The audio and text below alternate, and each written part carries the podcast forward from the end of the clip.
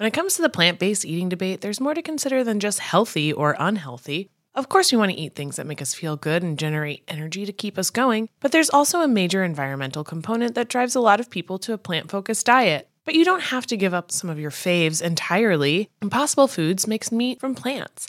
They're solving the meat problem with more meat. By creating delicious meat from plants that's better for you and the planet, Impossible lets you enjoy some of your favorite meaty products with a plant based twist. Ground beef, homestyle meatballs, sausage patties, all made from plants. And that's just a few of their delicious and versatile options. No more tension between craving meat but not wanting to eat so much of it, or sacrificing your carnivorous faves for your health. Indulge in nutrient packed, plant based goodness and feel good doing it. Check out impossiblefoods.com to see how you can help solve the meat problem with more meat. That's I M P O S S I B L E F O O D S.com. In the market for investment worthy bags, watches, and fine jewelry, Rebag is the answer.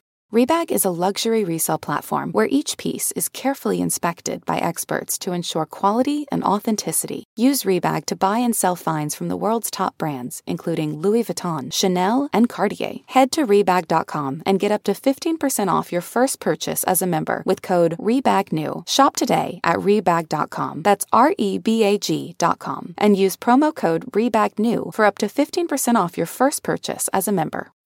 When you need mealtime inspiration, it's worth shopping Kroger, where you'll find over 30,000 mouthwatering choices that excite your inner foodie. And no matter what tasty choice you make, you'll enjoy our everyday low prices, plus extra ways to save, like digital coupons worth over $600 each week. You can also save up to $1 off per gallon at the pump with fuel points. More savings and more inspiring flavors make shopping Kroger worth it every time. Kroger, fresh for everyone. Fuel restrictions apply. Welcome to So Bad It's Good with Ryan Bailey, the podcast where we cover all the pop culture we love to hate. From the classic reality TV moments of the past and present to the latest Daily Mail headlines and everything in between. We'll dive into all the infamous and notorious messes you can't stop watching. I'm looking at you, Jax Taylor. I'm your host, Ryan Bailey. Folks, we've made it to the sweet, sweet weekend, so hang on to your coal mining asses, because here we go. One, two, three. Coming out of my cage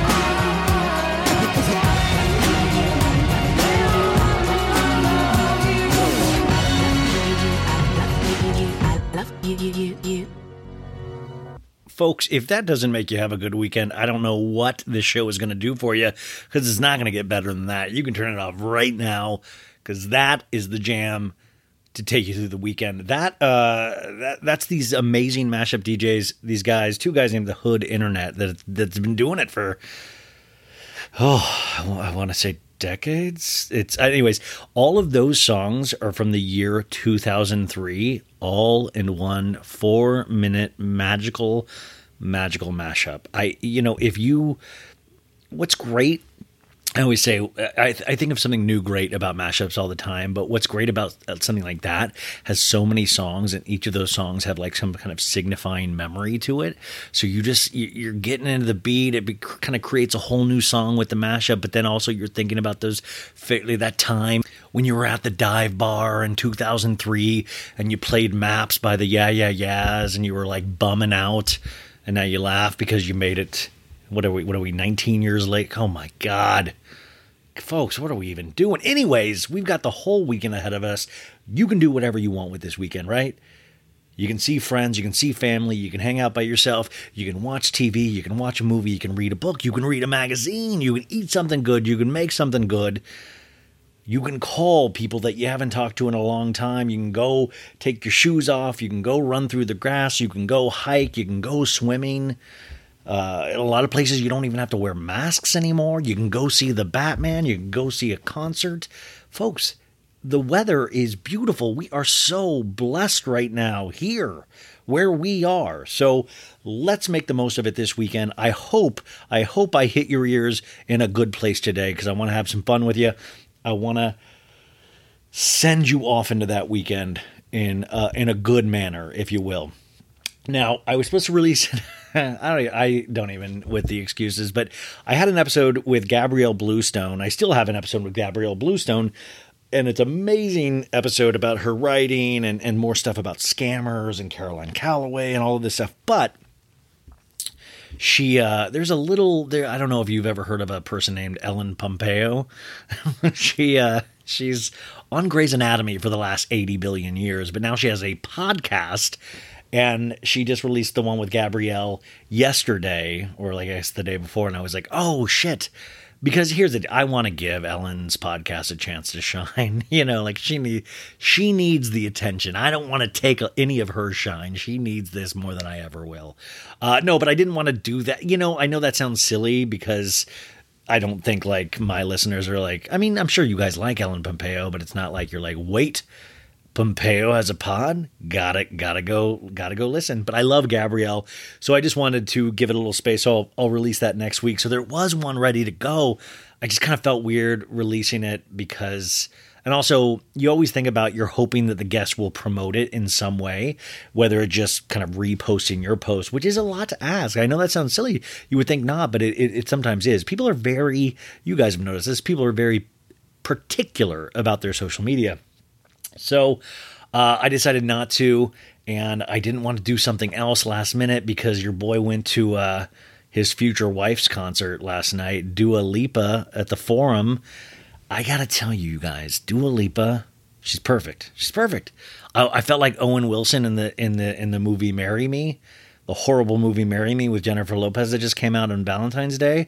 I had a sign the whole time that said Marry Me or else. No, I, I, didn't have a sign. That would I wish I did have a sign because that would have been a great Instagram picture.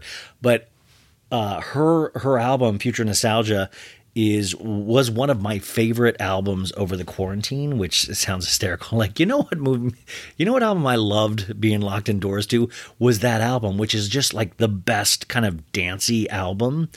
And it was so weird that we had to stay inside during that, so she kind of missed that year where she would have been touring, but now she's touring now, and it was just perfect. And I got to tell you, we, you know, especially Los Angeles has been so strict in so many ways, but it really is. The weather's very nice here right now, you guys. I've been hiking a lot more lately, kind of trying to force myself to get out, move around a lot, a lot more. But if you guys have known me for a while, you guys know how much I love live music, and it's really been nice to start adding that back in. I am so lucky. I am so lucky. I don't have kids. So, uh, you know, that that's my kids are my concerts, you know, like And then, you guys, you know Connor, my nephew, we call him Watermelon. If you don't know, he was on like the first episode of, or like the second episode, second or third episode of So Bad It's Good way back in the day. And then my sister said he can no longer be on the show because of my language and certain, certain views I have. But now, Watermelon is 14 years old. You've heard some of his rap music if you're fans of the show. Uh, he he just released an EP called Suburban Kid, which actually is on Spotify and Apple Music. The kid's like tech, he's technically brilliant. But anyways, I guess his first concert was Dua Lipa last week, and my mom, his grandma, told me it was like, "Yo," she didn't say "yo." That would have been that would be hysterical. My mom started telling me like, "Like, yo, Ryan, what's up? It's mom." Um, she said Connor went to his first concert, and I was like, "Oh, cool!" I was expecting like Christian rock or something, and and it was Dua Lipa, and I was like, it was like needle scratch, like what? And I guess he went with a friend, and so I was like, nice. And then you know, and, and a lot of you guys have kids, and a lot of you guys have teenage kids. I don't, but I, I, you know, I try to take every opportunity to uh, be cool in my nephew and niece's eyes, and I fail miserably every time. But I was like, well, that's perfect. I'm going to Dua Lipa on Wednesday, so I'll text uh, my nephew and go, "Yo, what's up, dude? Fellow Dua Lipa concert goer, how was it?" And he was like, "Good." I'm like, "Great, thank you for all the details. Nice." Uh, yep, gonna go to the old show. Like, and I didn't even know what to say at that point because I, it was like a one word answer, and I was like, how do I keep this going? And then I just, like, I always default to like, do you do you need any money? Like, do you guys do you need anything? Um, and then because then I was like testing the water, and I was like. I was at the show and then I was like really close. I was on the floor and like, you know, I was like, oh man. And I got like really shy like and she's really kind of sexy and i hate to i don't want to be like weird or anything like that but she's really pretty and sexy. And so i send him um, one of the videos of her in like a really skimpy outfit because i was like hey check this out. I didn't say check this out dude i just sent it. And then i was like i wonder if i'll get in trouble with my sister for sending that video. Like she's not nude or anything but she was in kind of like a she's see-through i'm really making this way worse for myself as i explain it. Anyways i sent that last night still hasn't responded to me so now I'm like the weird uncle that's sending Dua Lipa dancing videos. You know what I'm saying? It's I've thought about this all day and I don't know how to I don't know like do I hit the picture and do the little question mark that Apple does? Like what like or do I go pretty good, huh? Like what do I say? And also why doesn't anyone ask me questions? Like, what? I was thinking at least like, wow, you're close. Like, I, I didn't even get a wow, you're close. Like, what the fuck? Like, I have a fucking podcast. Wait, I just almost said I had a fucking podcast like as a cool way. Oh God, you guys, I'm a nerd. I just realized I am a huge liability for Connor. Whew. I'm just lucky to be around that guy. No, it's like I just would really would like, and then I yeah, it's like I don't know, like yo man, your Christmas gift is on the line if you don't write me back. You know, like I mean, I'm not above, and that's the other thing too. I also want to go, yo, I will poison your relationship with your grandparents, my parents, if you try to like not be cool with me, you know? Like you give me respect, dude. I'm with iHeartRadio, brother. I've made podcasting, TV, and radio charts, man. And uh, but I like I'm about to make a call this weekend. I go, Mom, cut him off. You know, because they'll always like buy him like Costco sushi and stuff when he comes over. And I'm like, this kid just like I've never seen a kid like this eat since me. I'm the big eater. And now when I go there, it's like sometimes we have to like, you know, my mom does like this shrimp cocktail thing. It's always our Christmas Eve thing. One time this this MFer is like eating all the shrimp. All the shrimp. And not and and and my mom's going, look what a good eater he is. Like, oh, look what a good eater. Like, I wasn't said. I was said, look, look at the piggish eater. Like, it was never good eater. It was like Ryan save a little for everybody else. But he, we all can grow. We put him up on a chair and like, ah, ha, bah, like we all bounce around with him. And he's like, these are, I'm like, I could fucking eat him under the table. Are you kidding me? Are you kidding me? And like, listen, if he was nice back to me, that would mean I, I would go out of my way for him. I'd be like, hey, next Dua Lipa concert, I'm going to fly you Southwest Airlines over to LA. We'll go together, brother. And I can't do a private kind of thing yet, but like that would be like I'm not I'm not Randall Emmett. Um so I don't know, like I just it's like I felt like I was like waiting for a girl to text me back. Like I was like nervous. I was like, did I do too much? Should I wait three days? What do I do? And then I was like, this is what happens when you reach out. Like, don't reach out to people. Like I get really weird about that stuff. Like I'm like, I talk all day, so why would I even encourage like having other Anyways, the concert was amazing. If Dua Lipa is coming to your town, you will have a blast. It was so, so good. Really, really loved it. So highly recommend Dua Lipa. That is my first recommendation for the weekend is go see Dua Lipa, of course. Uh, how are you guys doing? Are you good?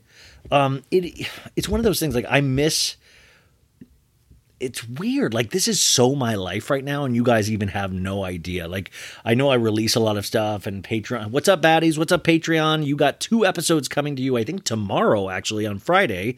Uh, we've got the Gallery Girls. By the way, Emily Clayton, if you're listening, the reason Gallery Girls episode two is late is because Emily Clayton was supposed to podcast with me four days ago, and she has been brushing me off. If anybody knows Emily Clayton, you get at her. I think she's in love or something and I don't I don't even want to get into it. But I'm like, "Yo, I will go solo. Like I invited you to do this. You bet like and she's in Vegas. She's just everybody's got to everybody's got to get some like quarantine mentality again and hunker down and do their shit. I hate to quote one of my favorite people ever, but you got to work you got to get up and work. Nobody wants to work anymore, Kim Kardashian says. Speaking of Kim Kardashian, this day was very busy in a lot of ways. I did a two hour podcast that you'll be hearing next week also with the ladies from Say Bible. It's a Kardashian podcast. They've been on before. They took a really like a hiatus from the Kardashian podcast, Say Bible, but they are back just in time for the new Kardashian show. And I had a Kardashian podcast for you solo, but I would much rather talk to two experts, Kathleen Lee uh, and Natalie Franklin. And Natalie, you know, also runs the Nori's Black Book account, the North West account that has like a million followers, and she was on the Kardashians. So we talked for two hours we ran the gamut. It went everywhere. And I mean, we even were dipping into Will Smith and Red Table Talk. And it was just, I can't wait for you. Even if you hate the Kardashians, which by the way, sometimes I do too, you're going to love them. I can guarantee you, you will love this conversation. If you don't know them, you will love them, guaranteed. That's not where I ended, though. I also started off the morning um, talking to Vanessa Reiser. And Vanessa Reiser does a lot of work um, uh, with narcissism, uh, uh, with, with, with, narcissistic abuse, uh, counseling. Uh, she's an Iron Man. She ran across the state of New York in a wedding dress to draw attention to narcissistic abuse. Uh, and her ex boyfriend, if you look her up, Vanessa Reiser, is um, Louis from Real Housewives of New Jersey. Uh, she will be on. I think I might be releasing two episodes tomorrow. That episode is ready to go, and I might put that in as a second episode for the weekend. But it's it has laughs and has, but it's it's so good. It is so important for us, not us, for ladies and men to a degree, to kind of realize what narcissism is. What what you know, we're in the society of being scammed you know, we see these things on Netflix every weekend. Bad Vegan, that four part documentary I talked about this week. You know, this guy was completely narcissistic, took it to a whole new level. We talk about that in the interview. We talk about Brooks and Vicki from Real Housewives of Orange County. Brooks, an early Bravo person with narcissistic capabilities that faked he had cancer for the love of God. And we also get to talk about some Real Housewives in New Jersey, even though we're I don't name any names you know you can look up vanessa and her history and stuff but it was it was a, a delight to talk to her and uh, i really really admire the work that she's doing. So i can't wait for you guys to hear that again that as well. It's kind of a separate thing. We have some laughs but at the same time i love those things where we can just kind of talk and i get to hear her story and hear how she counsels people and hear you know it's one of those interesting things. It's made me think so much about my past relationships you know, uh, I watched that Phoenix Rising, the two part documentary about Evan Rachel Wood's um, relationship with Marilyn Manson and the abuse that she had at her hands, at his hands, allegedly. Very harrowing. It's on HBO Max. I recommend it, but I also go like it's really heavy. It's one of those things. It's like you really have to go in knowing what it is. It's not like, hey, hon, Saturday night, let's put on that Evan Rachel Wood Phoenix Rising documentary about the abuse with Marilyn Manson.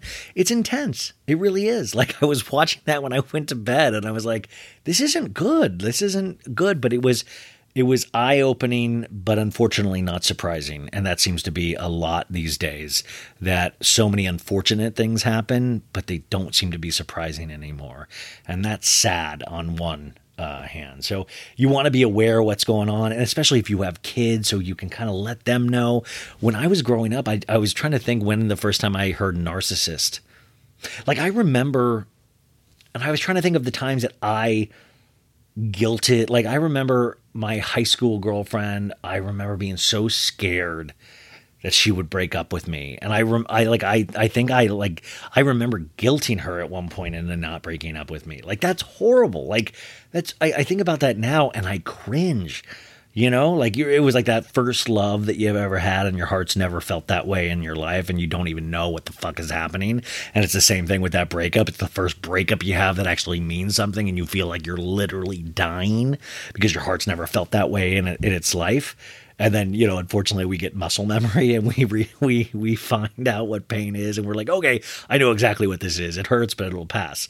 Um, but it's interesting. You want to be aware of your own behavior, right? You don't want to repeat mistakes and you want to give people respect. There's so much stuff that goes into this. And it's kind of, if you look at it in a way, it can be really frustrating, right? Depends on how you frame it. It can be frustrating because, oh my God, it's another thing that I have to do. I have to make sure I'm good to people. you know, I know that sounds like I'm joking, but it can be one of those things of like, man, can I just be? Yes, we can all be, but like the golden rule is like you don't want to harm other people, right? And even if you have good reasons for it, even if you, you know, that's one of those things that I come to grips with too is that even if I have reasons for things, it sometimes still doesn't make it right. Um, and I, I think on my good days, I really appreciate that, that we always uh, are still learning. And on my bad days, I fucking hate it. I fucking hate that we're still learning. I hate that I'm learning new things every day. I hate that I have to exercise to keep uh, average body up. I hate, you know, like there's all these things, but it always depends on how you attack it. Anyways, enough of that shit. That's just what what's coming up. Plus, we have so many other guests. Uh, I said earlier this week I'm working with an organizational expert, uh, and of course Sandra and Maritza. I've got a nice little team, so things uh, can run a lot smoother than they have. And I don't think you guys probably have noticed anything here nor there, but this is my life, and it's like 24 uh, seven for me. I'm either either on Instagram, I'm doing podcasts, I'm doing interviews, I'm doing other people's podcasts. I have to get headshots on Tuesday. I mean, I had a staph infection on my face for the love of God a, a month or so ago. So things are constantly busy and it's the dream, right? This is the dream. I don't want to blow this. And, and I, I always feel like I'm blowing it. I always feel like I'm letting somebody down, letting myself down, letting, but at the same time, there is not a day that goes by that I'm not like, how fucking cool is it that I get to do this? How cool is this? How cool that we get to commune with each other. I am sounding such like a hippie today. I, I don't know what it I got to turn on my Grateful Dead or something. Um, speaking of, uh, I guess that kind of falls in mental health. I wanted to get you an update. I told you, I think a couple months ago, I started seeing a psychiatrist, and uh, I'm very open about taking antidepressants. Uh, I was taking Lexapro and Wellbutrin, and uh, the it kind of it, I don't think it was wearing off. I mean, this had been for a couple years, uh, you know, after my divorce, and it really did help. Um, but I started to find myself getting really, uh, I think around the holidays, uh, I started really feeling not just in a funk, but that I, I you know, uh, kind of not even bored with my life, but like this again. I have to deal with this all the time, and you know, even having that feeling, I knew, okay, well, you have to see somebody then, right? That's what we talk about even on those ads for better BetterHelp and stuff is that you know if if you know we have no issues going with the gym or doing something for our body but we always have these weird issues with doing something for our mind or our mental state you know and and I'm like wow if there is science that I can actually help with this why not talk to a professional if it is a professional so uh I am now on Prozac and have been the last couple of months, and I have gotten off completely Lexapro and Wellbutrin. God, I sound like a fucking pharmacist myself. Like I never in my life, up until a couple years ago, you guys, I had never taken antidepressants. Uh, I had never done that. Um, I had done therapy, but never antidepressants. So the Prozac is working really well. I mean, I, I guess well, I'm I still get bummed. I still do. You know, it's I'm still me. The magic that makes me me, uh, essentially being bummed out. You know, it's still there, but um, I, I feel a little lighter. Uh, also, this is something that I had said on Sophie Ross. She's the co-host on Monday. I do the pro, uh, the pop culture roundup with, who her new podcast is out. It's called um, uh, So True with Sophie Ross. I'm on the first episode, and I know she had a solo episode this week, I believe. Always worth checking out. But I gave her an exclusive on the interview I did with her. If you haven't listened to it, was that uh, we've talked a lot on the show, or and especially on the Patreon. Me and Maritza Lopez will talk about well, um, Adderall. You know, is that I was like I was reading these articles. There was an article from Dave Holmes that I was reading about uh, adult ADHD, and it just sounded so familiar about not being able to focus or even sitting in front of your computer for hours and hours and only getting like a small amount of work done. And, you know, me and Maritza would argue about this on the Patreon because I think she was thinking, oh, well, you want to do it for weight loss. Or, th-. and I was like, that actually, it didn't even cross my mind, but that sounds actually amazing. But listen, I I, I want to make sure things are safe and stuff. So two months, like I had told the the psychiatrist that he was like, well, let's see how you do on the Prozac. Let's see, and you know, two months in, um, we decided to give Adderall a try, and I'm on a very small dose. Uh, we tried it for the first month, and it's gone. I've kept this to myself mainly because I didn't want everybody's opinions about it because I realize this is a hot button issue for a lot of people. Um, I noticed people had real strong opinions about this when I brought it up. And I wanted to do it the right way. And I also wanted to do it for myself where I could judge it without other people's voices kind of like not attacking me, but, you know, I wanted to figure it out for myself. And I took it, and you know, it, it, didn't do like you know, everybody's like, "Oh, you'll be cracked out, and you'll be that, this, and that," and it didn't for me. It kind of like and not in an insane it kind of helped me focus. I mean not it's a very small dose so i, I didn't notice like a ground altering life changing experience but i did notice i was better at a lot of things. I did notice it didn't affect my sleep. It wasn't like making me stay up at all hours of the night. I mean in fact i was getting better sleep this month than i have other months. Um, and who knows if that has anything to do with it. So I met him again today, the psychiatrist. We have monthly appointments, and we're going up to a little bit of a higher dose to see if that helps anything or if that's too much. And I'll keep you guys posted. But I wanted to share that with you guys um, because A, you're family at this point, and B, I want everybody to like say, you know, if, if there is an issue, and especially coming out of the couple years that we're coming out of and seeing how much tragedy there is in the world, how many interpersonal relationships, everything's so confusing. And it sometimes can seem way too much.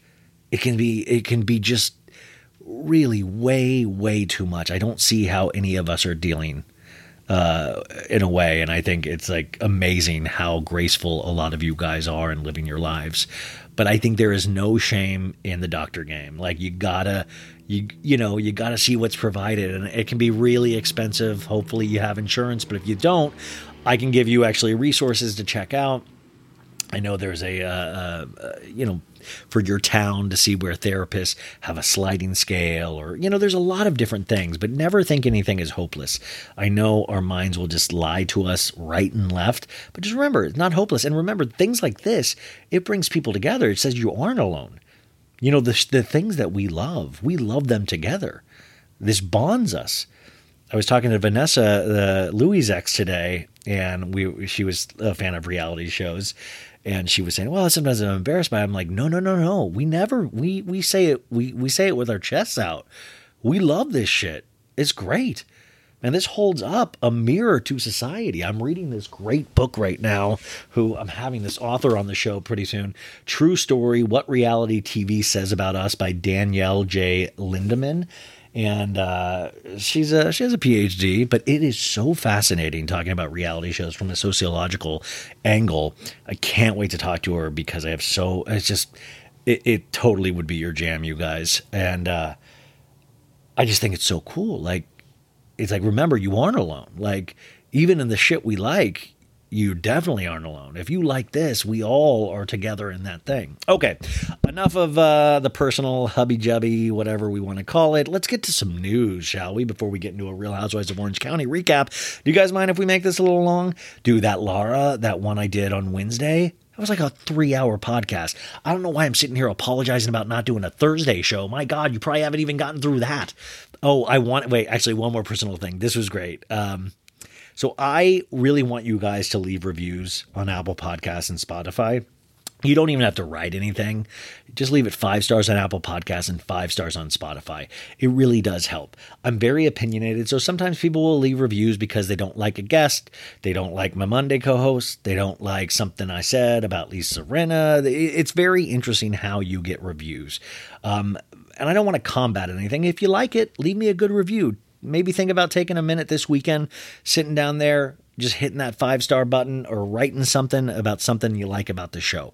If not, I always try not to uh, pester people too much about that, but it does help. Remember, this is how I got iHeartRadio was through reviews and things like that.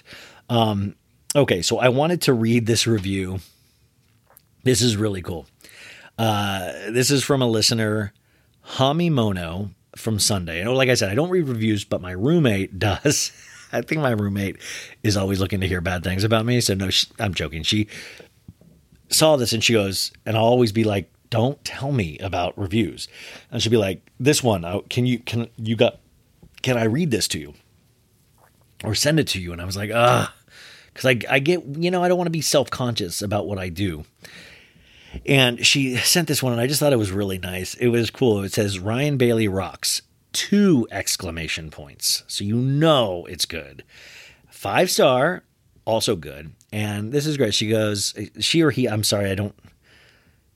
I don't know if it specifies. Okay, so it goes, I listen to every show, sometimes twice or slowly and always learn something. To be honest, this is a chance for me to practice listening to English language here in Japan while still plugging into American pop culture. He is my language app. I hope that is not cheating, lol. I get a warm feeling from this show. What a smart, hardworking, genuinely warm guy Ryan is. Keep up the great work. Thumbs up emoji. Hamimono. Hamimono, I hope I'm saying your name right. Thank you so much.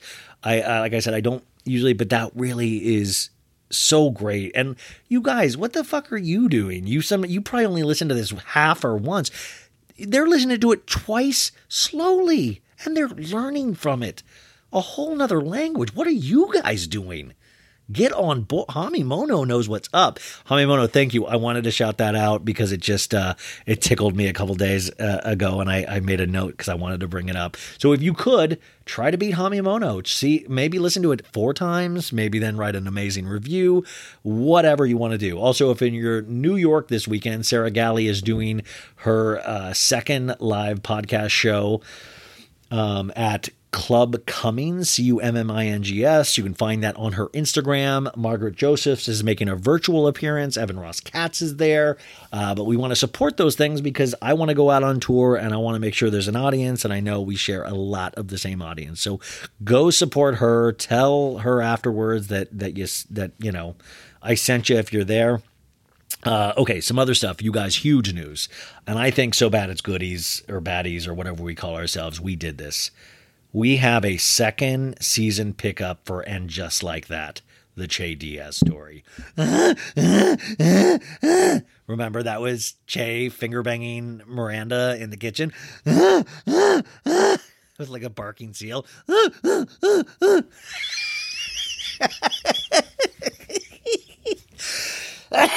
I'm a grown man in my bedroom. This is the part if I still lived with my parents, my mom would be like, Ryan, are you okay? I heard a barking seal. No, mom, I was just doing an impression of Che Diaz finger blasting Miranda while Sarah Jessica Parker's character was in the bedroom when she was supposed to take care of her and then she pissed herself. Oh, okay. Well, just try to get some sleep. so we got a second season pickup. And just like that, coming back for a second season that is very exciting. It was one of my favorite hate watches that I've ever. And right, right now, it is just as valid to hate watch something and love it because of that as it would be to love something and love watch it. You know what I'm saying? It's just as valid. Don't let anybody tell you differently, which actually is so funny. I, I, t- I tweeted this yesterday. There's a show on HBO called The Gilded Age um, that has actually Miranda in it from Sex and the City in it. And I guess Meryl Streep's daughter is in it. And everybody on Twitter keeps saying how horrible she is in it. And I had never wanted to watch The Gilded Age because I don't like period pieces. Like the costumes always make me sad because I'm just like, I wear basketball shorts most of the time. And like these people are in like full like petticoats and blah blah blah and it just it always just it, it reminds me of like lenny kravitz and johnny depp how much time it takes for them to get ready in the day because they're putting on like a thousand bracelets necklaces boots belts like the whole fucking you know it's like there's like there's you're not getting out of the house in like a quick five minutes if you're hanging out with those guys. It's like one of the what is that thing where they're like spin around in the mirror and then the first thing you notice take off. Like Lenny Kravitz adds things. Fuckers putting like uh, what was that thing with the huge scarf that it, that's one of my favorite pictures ever. Like he loves an accessory. But anyway, so the Gilded Age is like period piece. But now, like so many people complained about Meryl Streep's daughter's performance in the Gilded Age, where now I'm like, I really want to watch The Gilded Age, which is so disturbing. We used to really just watch things because it was good. And now it's like, if it's bad, I'm like, I need to watch that. Like, that sounds really enjoyable to me. Isn't that funny? So, anyways, and just like that, coming back for a second season, we don't know if Che Diaz is coming back, but it better fuck Che Diaz better fucking be there. Che Diaz put that show on the map. Uh, move over, Sarah. It is Che Diaz's show. I would I wouldn't mind a Che Diaz spinoff. Like I just like you know we've talked about that. There's so many opportunities for a Che Diaz spinoff. But anyways, very excited that that's happening. Also, you guys, Selling Sunset, one of the I think about Selling Sunset a lot. Uh, the Netflix reality show that's like million dollar listing, but a lot brighter and shinier because of how they shoot it, and the cast is more attractive, and it's potentially all fake. It feels fake. Like you feel like you're watching what like a rope. Like it's like if you told AI like an AI robot, like if you explained what real estate and reality shows were, this is what they would come up with. It just feels all very robotic, like Westworld robots you know, you're like, I don't know if any of this is making this feel like you're always like, this feels weird. I don't know if I like this. But then you just keep watching it, you keep consuming it. It's it's one of the biggest arguments for the Matrix that I've ever uh, had. So Selling Sunset has a season five premiere date and a new cast member.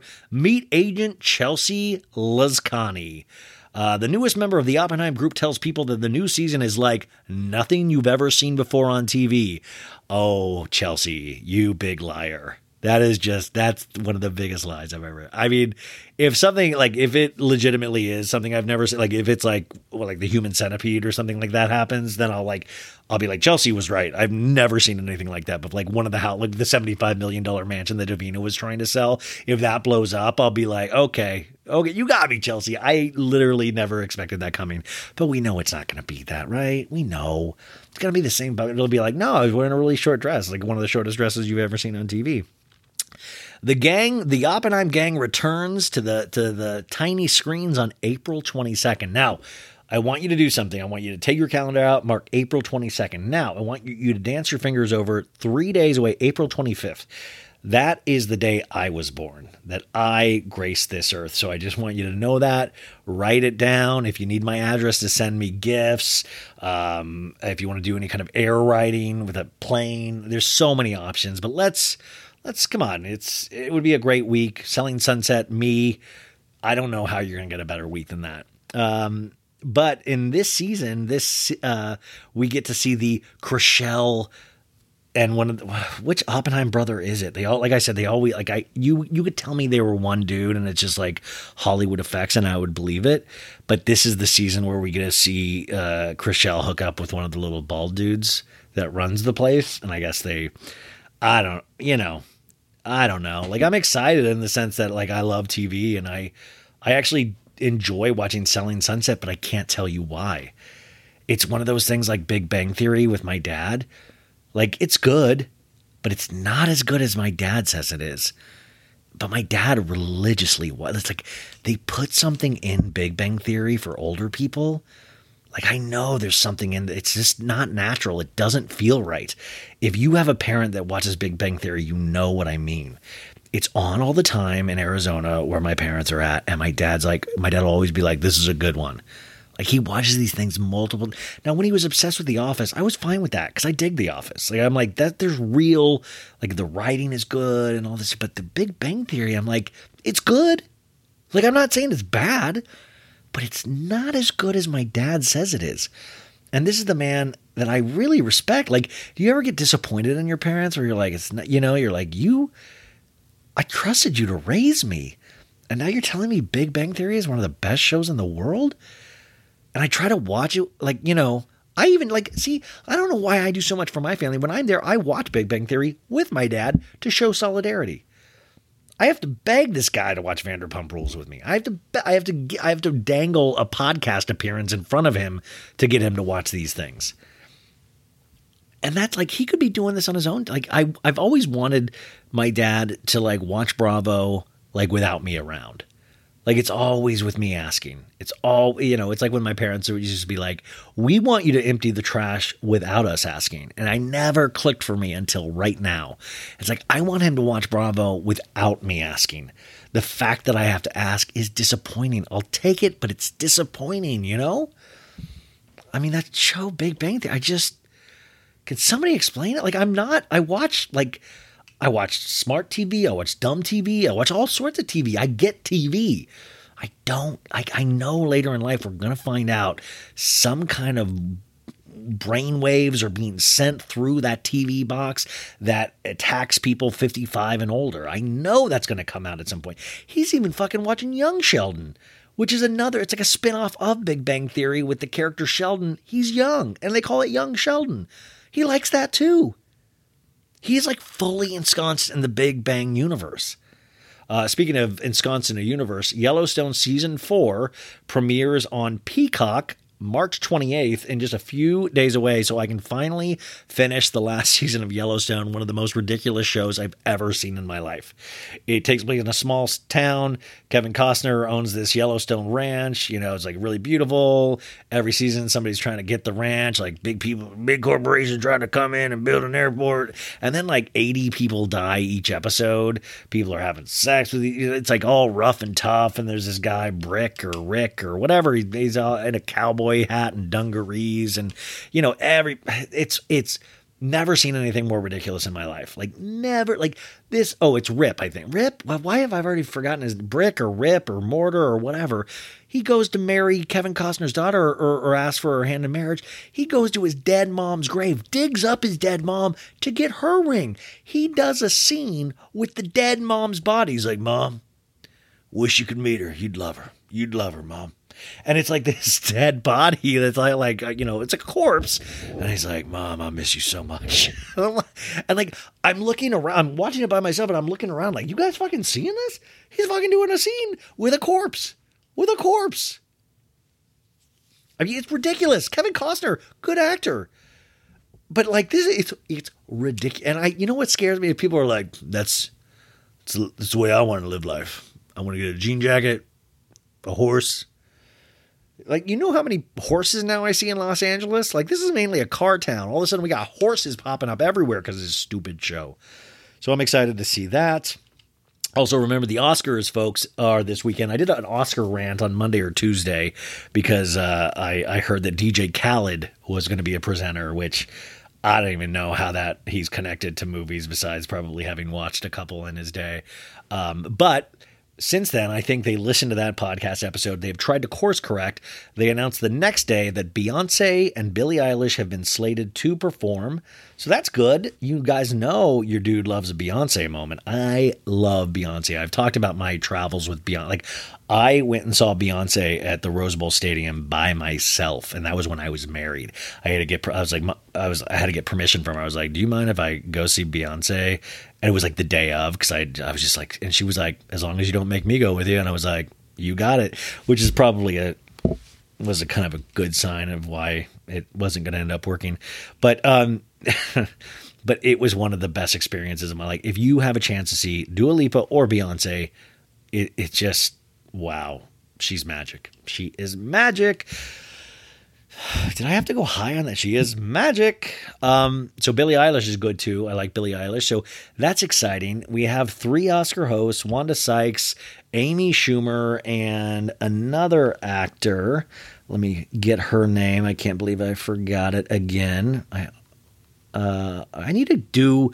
You guys know I do this without like I I, I like little tiny notes. I've got to get like a document where I can put things into. Oh, Regina Hall is the third uh, the third host. So I guess they're just going to keep throwing hosts in the mix. Like remember when it used to be when my day it used to just be one host. Now we're up to three. Wild. But I just don't think there's that excitement anymore. Now, I thought this was an interesting story in regards to that. Is that West Side Story, the Steven Spielberg movie that he made, which I thought was beautiful.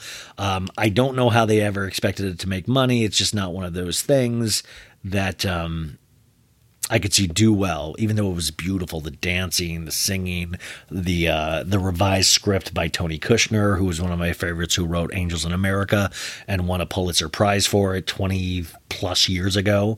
Um, it, it was just well done, top to bottom. But I always wonder, like, man, why throw all that money at something that's like the original West Side Story is amazing. Um, but this was great. I just wish more people had seen it. But the lead of this, Rachel Zegler, um, there was like big controversy earlier this week because she tweeted that she was not even invited to present or attend the awards.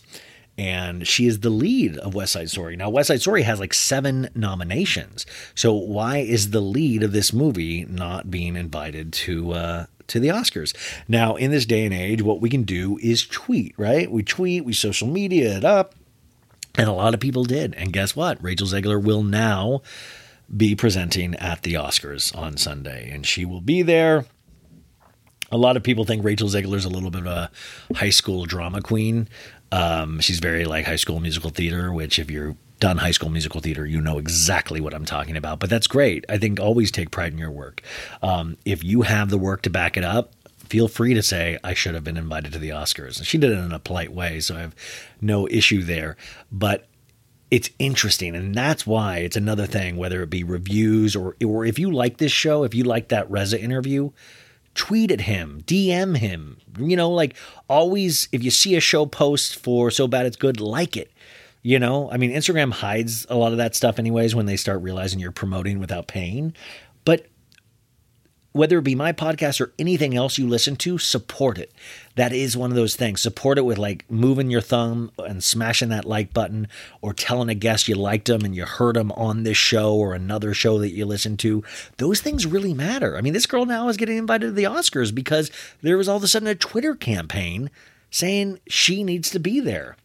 I'm still just though I'm just not in the Oscar spirit. Like there's parties popping up everywhere. I saw this young Hollywood party the Vanity Fair was throwing the other night, and it was like you know, it was like Tinx and Benito Skinner. You know, which Benito's a genius, but like like these, like I don't think of Tinx, who's a social media is an influencer. I don't think of her as an actor. I don't think of her, and it's what I was saying the other day is that we've made so many other people stars that we're starting to water down what it means to actually be an actor, what a craft that is. Um, and as exciting as it is to see all the parties kind of popping up in LA again, because we had such a huge, you know, period of time where nothing was happening in Los Angeles the last couple of years, it still worries me. It's one of those things where like I got to keep an eye on it. And you could say, well, Hollywood needs to make better movies, but there's a lot of good movies out there.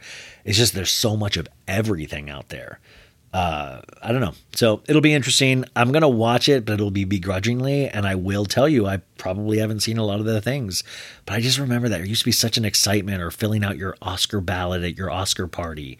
Um, are you guys like I kept? I, I, hope you guys are throwing some Oscar parties. It would make me feel that feel good if you if you were because I just feel like everybody's kind of like ho hum about it. Um, let's see what else. Ooh, this was Britney is back on Instagram, and Britney Spears did a post that I really admire. She post reposted that video that Pete Davidson posted, with like guys' night, and he was hanging out with Scott Disick, and uh, everybody was sleeping, and then Pete, Pete made a funny face, and you know, and Britney posted that and was like, "I have no idea who any of these people are, but I really like it," and I was like, "Wow." Britney Spears is aspirational again. Like now we, you know, there was a day where every teenage girl, a lot of guys even wanted to be Britney Spears back in the day. And then she's gone through so much trouble. But now I'm back to wanting to be Britney Spears. Like to live in a world where you didn't know who Scott Disick or Pete Davidson was, yeah, count me in. I'm like, I'll have what she's having, right? Like, I was like, Britney is Britney's nailing it again. Like, imagine a world where you like okay we've already gotten all we you know like i think we've gotten the kardashians at this point. I don't know besides like bodysuits and make i don't know what more we're gonna get from them. Like you know it's not like you know, it would be interesting if Kendall all of a sudden had like a cure for cancer, you know, just like, whoa. She's like, that's why you haven't seen a lot from me or like anything good is because I've been working on the cure for cancer for these last couple of years and I've kind of kept it low key and just done some modeling jobs and date some basketball players. And if she busted out that, I'd be like, yo, I am so sorry. I literally thought you were useless. I thought you were so lazy and useless and you didn't, I didn't even think you were like a good runway walker, you know? And you know, that would be great if they've all been working on like secret projects. Courtney is working on like I don't know something with sewage. I, eh, but anyway, you know what I'm saying? Like we've gotten all we we can out of them. Um, I don't even know where I was going with that. I was somewhere with Britney Spears. This is where notes help, folks. Any, anyways, I, I think I was just kind of saying how nice would it be if we went to a no Kardashian, like a Kardashian free zone? It's like if you can sing, dance, write, tell jokes, whatever, you're in. But if you're going to just make a living off of just like, I'm me, and I know that's going to hurt a lot of people's feelings because that's the dream, right? Even me, I'm kind of like making money off of being me. But it takes a lot of work to be me. I don't know. Maybe I got to rethink this whole opinion that I have. I'm just saying, can we try without the Kardashians for a bit? Can we try? Is it going to hurt to try? They've got enough money. They're going to be okay. I swear, we do not need to worry about them. We take away their Instagram and then they're just going to kind of slowly go away. It's like turning on a light and like letting just cockroaches run. Um, I thought it got really dark. It really did. Um, this is something that I find so idiotic, but so precious in that this is just who he is. This is who he is, and this is who some men are. And it it made me laugh so much for so many different reasons. But Randall Emmett breaks his silence, folks. Randall Emmett breaks his silence on the uh, Gigi Golnesa from Shahs Gigi her podcast because uh, I know they're friends, and and Gigi has stu- stood up for Randall before in uh, fights with Lala, and I always find that really fascinating. And I'm very curious the relationship between Gigi and Randall, and I sometimes think Gigi might not realize. You know, we all realize that you know, where Randall like has kind of like quote unquote money, lol. At the same time, we know that it's weird. We know there's like a weird story there. We know there's like some shady business practices potentially or allegedly, allegedly. And Gigi doesn't seem to get that. I think Gigi thinks he's like powerful, powerful. And that's not the Randall we know. I, I mean, Gigi, I would love to introduce you to 50 Cent at some point. So, uh, Randall is on Gigi's podcast, and the clips that I saw and listened to, it was very like, sure, you could call me a hero, but uh, that's not how I think of myself. I, uh, I'm just so in love with our baby daughter that me and Lala created. It's like complete bullshit for somebody that's literally the reason that caused the dissolution of that relationship by fucking cheating nonstop and sliding into women's DMs nonstop, asking for nudes, paying for nudes, and you're going to go on a podcast and act all pie like, no, no, I won't speak ill of the baby's mama. we both made mistakes. No, motherfucker, you made mistakes. I'm sure Lala wasn't great to deal with at times, but she wasn't fucking cheating on you right and left, which you obviously were. Gigi, if she was a good podcaster, said, Can I see your phone? Can you open up Instagram? Can I see your DMs? Can I see your Telegraph app? Like this dude, the the fact that we give platforms sometimes to people to just spew bullshit lies and there's no pushback. I like Gigi a lot, but man, you showed your ass on that one. Like that just ain't it.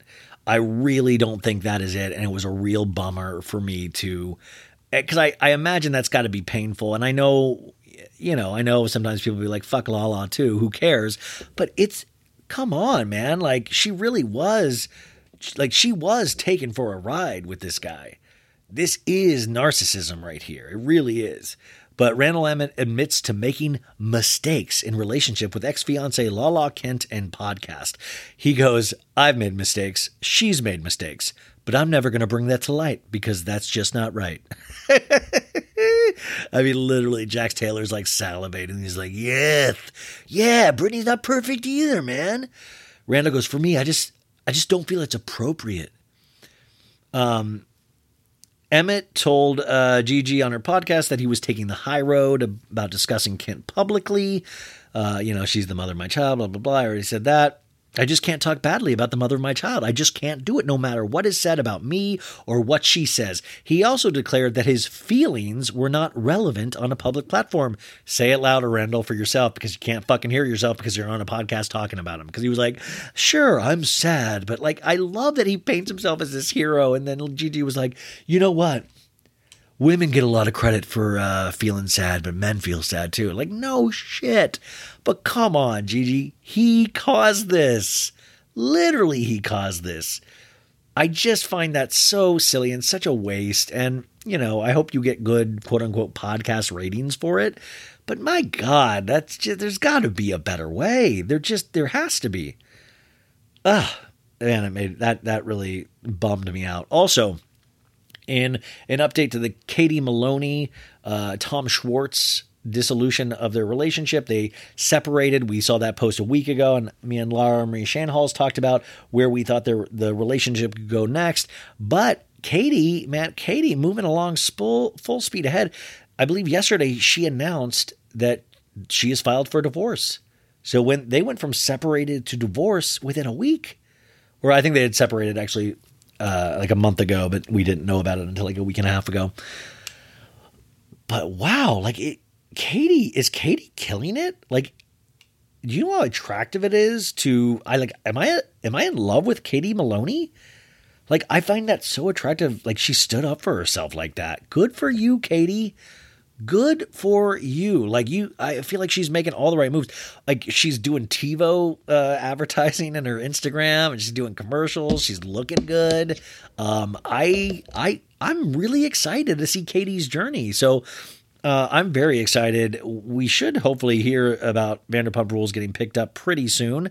Um, also, the other big news, which you guys, this has just been such a huge week, is that we finally got news about Real Housewives of New York. And before I say the news, which we already know, so it's just going to be my opinion on all of this, is that I want to say to all the people that spread fucking disinformation, shut up.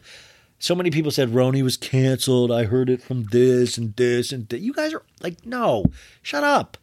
Nobody knows shit. Everybody acts like they know stuff, but they don't know stuff. Even already, it started with once this announcement was made, people were like, I know who signed the final contract negotiation. No, you don't. We all have good guesses. Some of us are probably dead on right, you know? But we don't know. Stop spreading bullshit. But I will tell you, just like a like a humble brag, just because this was like another like I got to do Amy Phillips radio show on Sirius, awesome. And then one of my favorite entertainment reporters, Kate Aurthur from Variety, she wrote the um, the Housewives article about the Bravo reboot of Real Housewives of New York, which I'm going to talk about. And she DM'd me on Twitter like 30 minutes before, or like an hour before, and gave me a heads up and said 11 a.m. This drops, and I was like, yo. And it like the news is exciting, but what was even more exciting for me was that like I'm sure Kate Aurthur probably reached out to a hundred of us geeks. But the fact that I was even one of those geeks, I was so fucking like I was so I was like, oh, thank you, thank you, Mrs. Aurthur. I, I promise you, I will do good with this information. Thank you, Kate. Thank you. I was so fucking. Ex- she's so talented in what she does. So here's the headline in Variety when it was announced on March 23rd: Bravo to reboot Real Housewives of New York City with new cast and launch second Real Housewives of New York with X stars. So uh, the article is after messy and low-rated 13th season of the iconic Real Housewives of New York City, um, Bravo's Housewives Brain Trust decided to regroup. Fixing this important cornerstone of the franchise was, after all, crucial for the network. This week, Andy Cohen, the longtime executive producer of The Real Housewives, unveiled the team's radical new plan in an exclusive interview with Variety. The two part strategy takes into account everything that our passionate audience has been telling us over the last year, Cohen said, and involves rebooting and recasting the series, most likely from scratch, and launching a second RHONY series featuring former stars. You know that we're at a crossroads for RHONY, Cohen said. We've spent a lot of time figuring out where to go, and the plan that we've come up with, I think, is a real gift to the fans. Bravo's first priority is to fix the mothership, a challenge Cohen, Cohen looks forward to enthusiastically. There are thousands of stories to tell here, he said. This is the most multicultural, diverse, and energetic and exciting city in America. We are searching for a multicultural group of friends who really best reflect the most exciting city in the country. We're looking for a group of women who are real friends and who are of diverse backgrounds, races, and religions. Um, Cohen uh, simultaneously announced a second Real Housewives of New York City that will feature ex cast members from the original show over the years. Though there's no official title for the show, Cohen said it's being referred to internally as RHONY Throwback or RHONY Legacy. Now, RHONY Throwback sucks a bag of dicks. RHONY Legacy, you're on the right path. Like, uh, but RHONY Throwback, like, please don't. Like, it was like when they were originally calling Ultimate Girls Trip, they were calling it um, Mashup you know, they were calling it Real Housewives Mashup, and I'm like, no, don't do that. Uh, Cohen expects to heal for, hear from Jill Zarin first. And by the way, I think Jill Zarin's a shoe in for this. I know they've been dangling this carrot over her head for a while, so I'm very excited. But we have no other casting news. We can all postulate, we can all guess. I can tell you why I think this person or that person or this person or that person, but we will not know until it comes out. And what's so great, you guys, is that we have so much other fucking shit to focus on that we don't need to worry. Let them do their job. People are like, that's all. That's just the, like, us fans, we're assholes sometimes. I was just excited for the news. People were like, that's all you got? It's been this long and that's it? No casting announcement? Yo, things take time, but also we got to cool off from how bad last season was. We've got to let some time go. And that's why this idea is perfect. It really truly is, you guys to actually do correct casting where you find real friendships again, real ladies in New York, which this is going to be so great for the city too, because the city has taken such a hit because of COVID and all of the, you know, extreme shit that's going on in New York. So I love that. And you know how fun Real Housewives in New York legacy is going to be? Do you know how fun that is going to like? That is truly a gift. That is truly the best of both worlds. And this is the kind of out of the box thinking that Bravo needs to be doing. And I feel like they've been on the right track for the last couple of years and they're seeing the fruition of this. Truly, I think it's really, really great. Um, I love that Andy Cohen, they talked about the Bravo Brain Trust. How do we get in there, man? I need to get into that Bravo Brain Trust. Like, that is the goal. Um, but Andy also in this interview says, our loyal fans have spoken as to what they want to see and what they don't want to see, and we've taken that all into account. And this is a series where you're going to expect to see fan favorites from the show's great history. It's organic, you know, Cohen continued. They were in each other's lives, and they are in each other's lives. He wants the fantasy casting to begin. We're looking at people who are beloved by fans. I vote for Aviva's leg, not Aviva, just the leg first. Jill Zarin, Dorinda, um, uh, I guess Luann's a th- shoe in. I don't want Bethany. I would love to see Carol Radziwill back. I know that might be, um, you know, I think we got to throw Ebony back in there. I think she deserves a second season just to see how she plays. But I don't, I know that's going to be blasphemy for some people. And also, we have not gotten word about Ramona. A lot of the other things I'm reading online is like, oh my God, you did this so you just didn't have to fire, fire Ramona after all the bullshit she did this past season. We don't know, right? Maybe that's true. Maybe that's not true. Maybe, but remember, like when Bravo, we've really held their feet to the fire, which I feel like a lot of people have. Things have happened. Stassi got fired. Kristen got fired. Jax got let go. They do make extreme calls sometimes. Remember that. They're not afraid to do that when it's the right time. And who knows? Who knows? But I will say these reality shows, as you move, get older with them, you realize that it does work best when you have somebody that is a out and out villain sometimes is somebody idiotic. But it's like the kardashians sometimes even when, where i'm like i know what ramona's going to do. What is ramona at this point going to do that's going to shock us? Honestly what what is it? Ramona will always have the softest part of my heart. I don't even know what i'm saying. She'll always mean so much to all of us but I think if she doesn't come back, I'm good. And and what's so great is that we have all of this shit we can rewatch and rewatch to our heart's content. But it's like I was saying with like is like Kendall going to come up with a cure for cancer? What I mean, what is, is Ramona going to all of a sudden have like flying ability that I'm like, wow, a whole new side of Ramona? We're not going to see that. That's just not how life works. Um, so we'll see. I, am just very excited about the news. I love when people think outside the box. I love when people throw things against the wall. And really, that's the spirit of this show that you're listening to. That's the spirit of how I start the show with the mashups is that anything is possible. Let's think weird. Let's like cross streams. Let's cross pollinate, you know? If you love housewives, you can also love reading. If you love reading, you can also, you know, like we, we, we can sometimes my brain doesn't work as fast as I want it to be, but I'm just saying we we we can have so many different things that we love and admire and respect and it's so exciting. These are things to look forward to. You know, I was like, what else do I, I mean? Ever since that Batman movie came out, I'm like, I've been sad I was like, what do I look forward to now? And now I have two things to look forward to, right? Two things. Also, if you are a Batman fan, uh, they finally released a five minute clip of Batman scene with the Joker, played by Barry Keoghan, that was cut out of the Batman, a three hour movie and it is up online, a full five minute, fully done scene. You'll get to see the makeup work on the Joker. I'm not sure if I love this version of the Joker, you know, brilliantly played by Heath Ledger, uh, not Jared Leto, Jack Nicholson's, you know, a lot of great portrayals. So I don't know. Like, I, I don't know if I love it, but I love Matt Reeves, the director of the Batman and writer. So I'm willing to, to go with his vision, but that was exciting. They released that out of nowhere today. And I always geek out about stuff like that. But you know what I'm saying? We can also like the Batman and we can like the Real Housewives. We contain multitudes, folks. Okay, okay. Wow, you got an hour and five minutes. We're just getting warmed up, baby.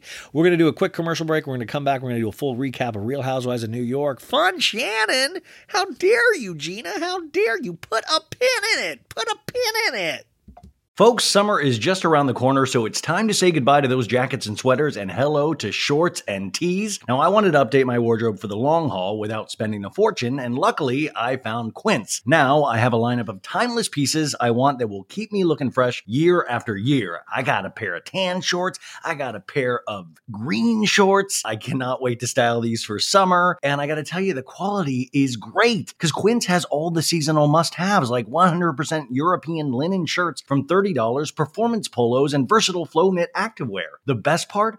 All Quince items are priced 50 to 80% less than similar brands. Quince cuts out the cost of the middleman by partnering directly with top factories and passes that savings on to us. And Quince only works with factories that use safe, ethical, and responsible manufacturing practices and premium fabrics and finishes, so you can feel good about what you're wearing on every level.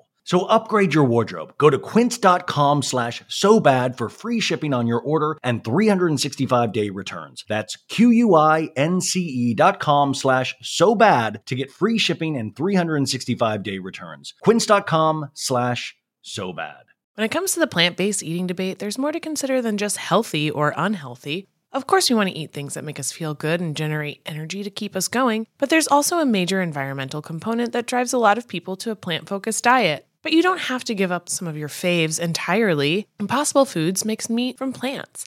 They're solving the meat problem with more meat. By creating delicious meat from plants that's better for you and the planet, Impossible lets you enjoy some of your favorite meaty products with a plant based twist. Ground beef, homestyle meatballs, sausage patties, all made from plants. And that's just a few of their delicious and versatile options. No more tension between craving meat but not wanting to eat so much of it, or sacrificing your carnivorous faves for your health. Indulge in nutrient packed, plant based goodness and feel good doing it. Check out impossiblefoods.com to see how you can help solve the meat problem with more meat. That's I M P O S S I B L E F O O D S.com.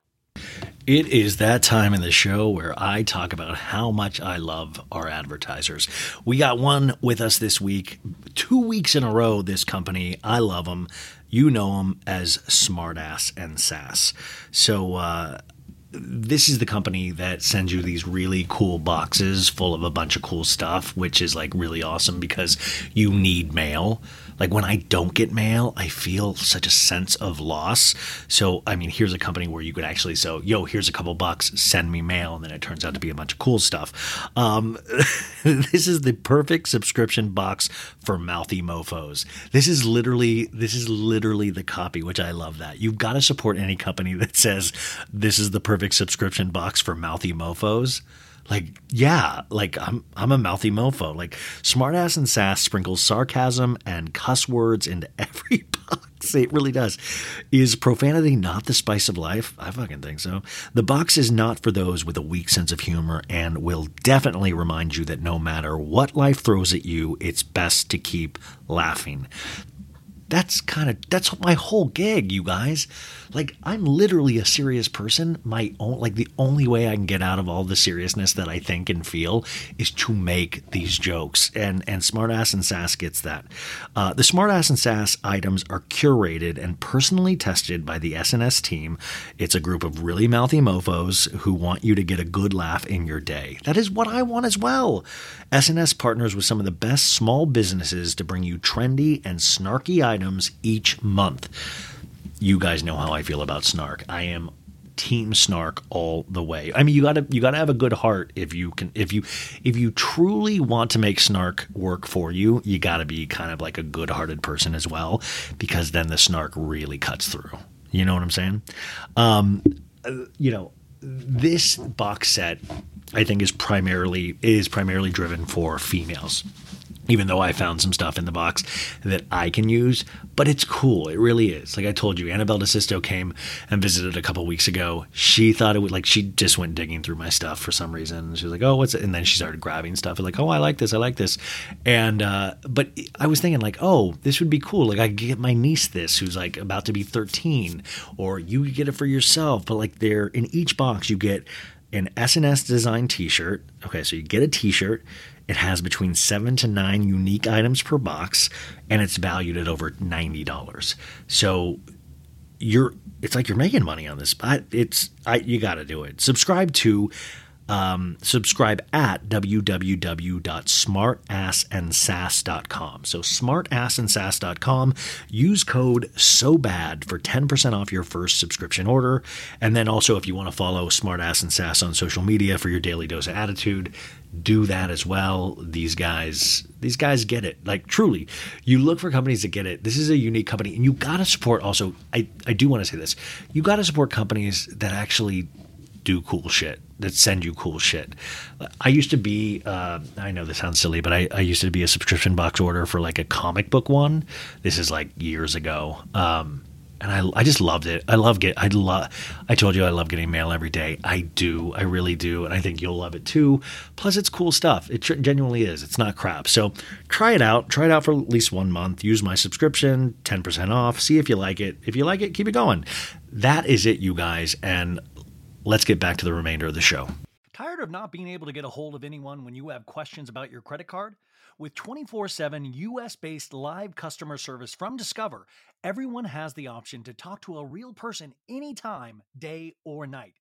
Yeah, you heard that right. You can talk to a human on the Discover customer service team anytime. So, the next time you have a question about your credit card, call 1 800 Discover to get the service you deserve. Limitations apply. See terms at discover.com slash credit card. Woo, okay. Uh, I've been doing this thing. Uh, I just took like a five minute break, but I've done this thing where I turned off my notifications for text messages because I was getting I was getting so many text messages. No, I w- it was just like kind of distracting me, and then I would so much rather text than actually live my life. So I found out you could take off notifications for text messages. So now it's always kind of like it's a little like it's like 50-50 it's like a pleasant surprise or kind of like a shit your pants. Like oh fuck i should have seen this earlier. Um, but it's kind of nice because it allows me like to focus on something instead of like keep checking at my phone and seeing that like somebody's texted me. So uh you guys like you're like i did that years ago you idiot. But no it really i've i did it a couple weeks ago and it's it's been kind of nice actually because then you look down you're like wow like it, it doesn't show when like you know on the text message thing on an iphone it'll be like five and it doesn't even have that so you have to actually open up the app to see if anybody's texted you so highly recommend it that's another tip from me to you. The more you know. Uh, also, the more you know about a little show called Real Housewives of Orange County, folks.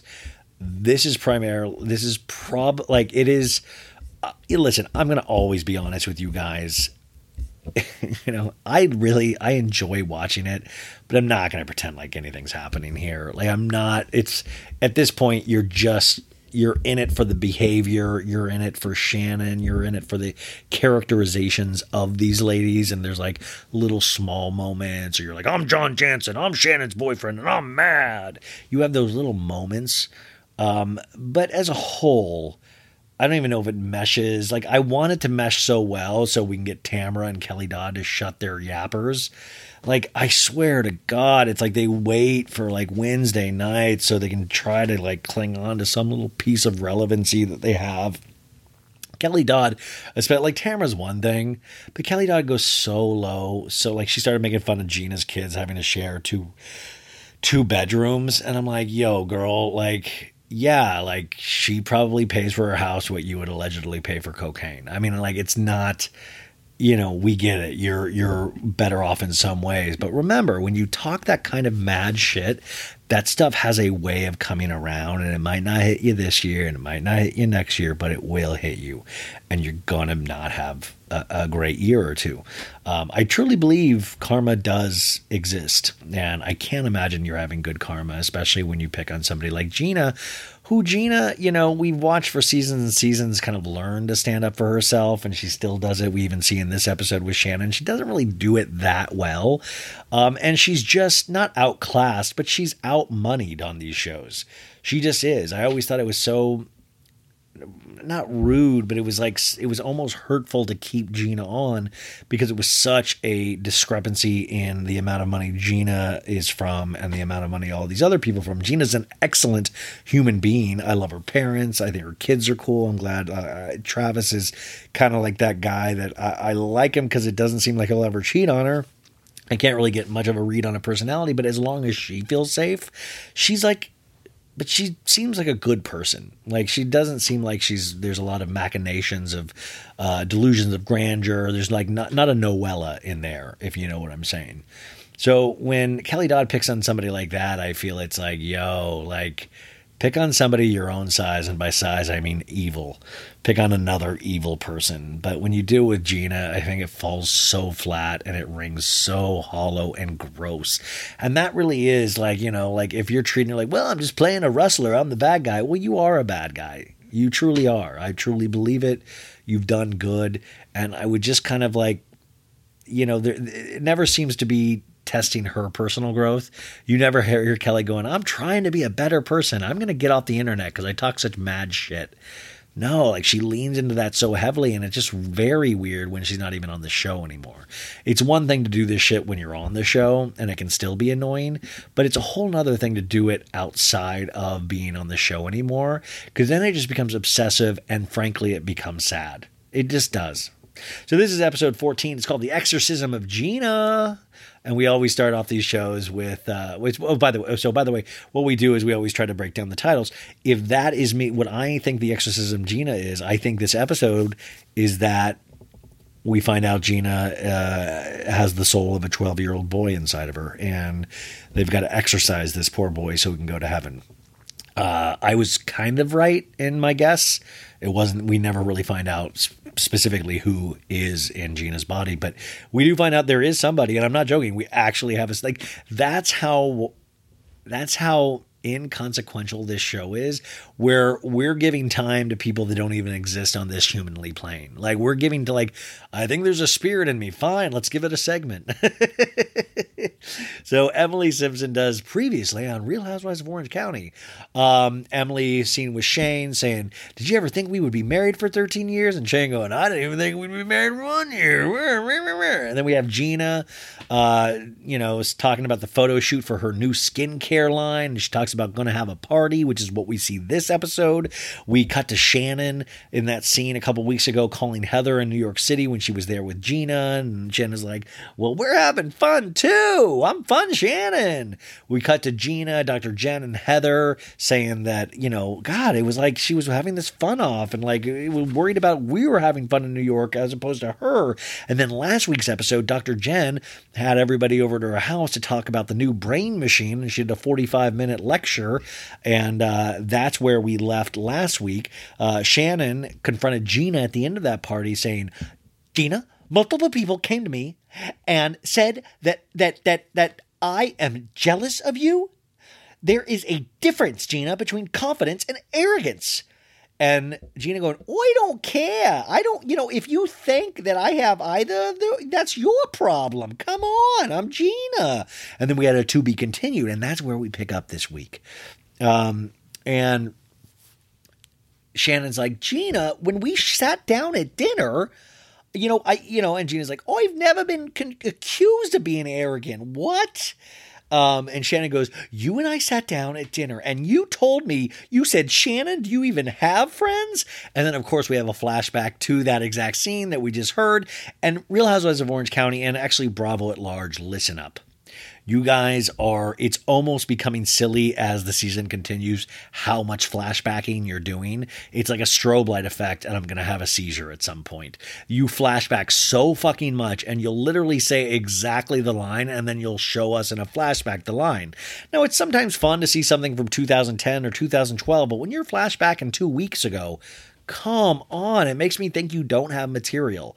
It makes me think you're like we're just gonna i i would it, it feels like there's like 15 minutes of flashbacks in an hour long show and you gotta subtract 20 minutes for commercials. So you have 30 minutes of actual show if you're doing that many flashbacks. Like guys i trust that shannon said something. You don't need to prove it you know? Um but uh you know, Shannon's like, I'm still reeling from the fact that you have made no effort to invite me to things where you, you know, you have not invited me. And Gina's like, Oh, I wanted to invite you to my launch party for my skincare, but now I don't know if I want to. And Shannon's like, Oh, okay. Oh, okay. And we get a shot of John Janssen, Shannon's boyfriend. You can already tell he's looking stern. He's like, What the hell's going on over there? What is Gina talking to my lady about? I can't wait to get into those buns later. And Shannon's like, Oh, oh, oh, Gina, I'm holding, oh, I'm hold, you're going to hold your party invite hostage over me. And she's like, No, I'm not holding that hot.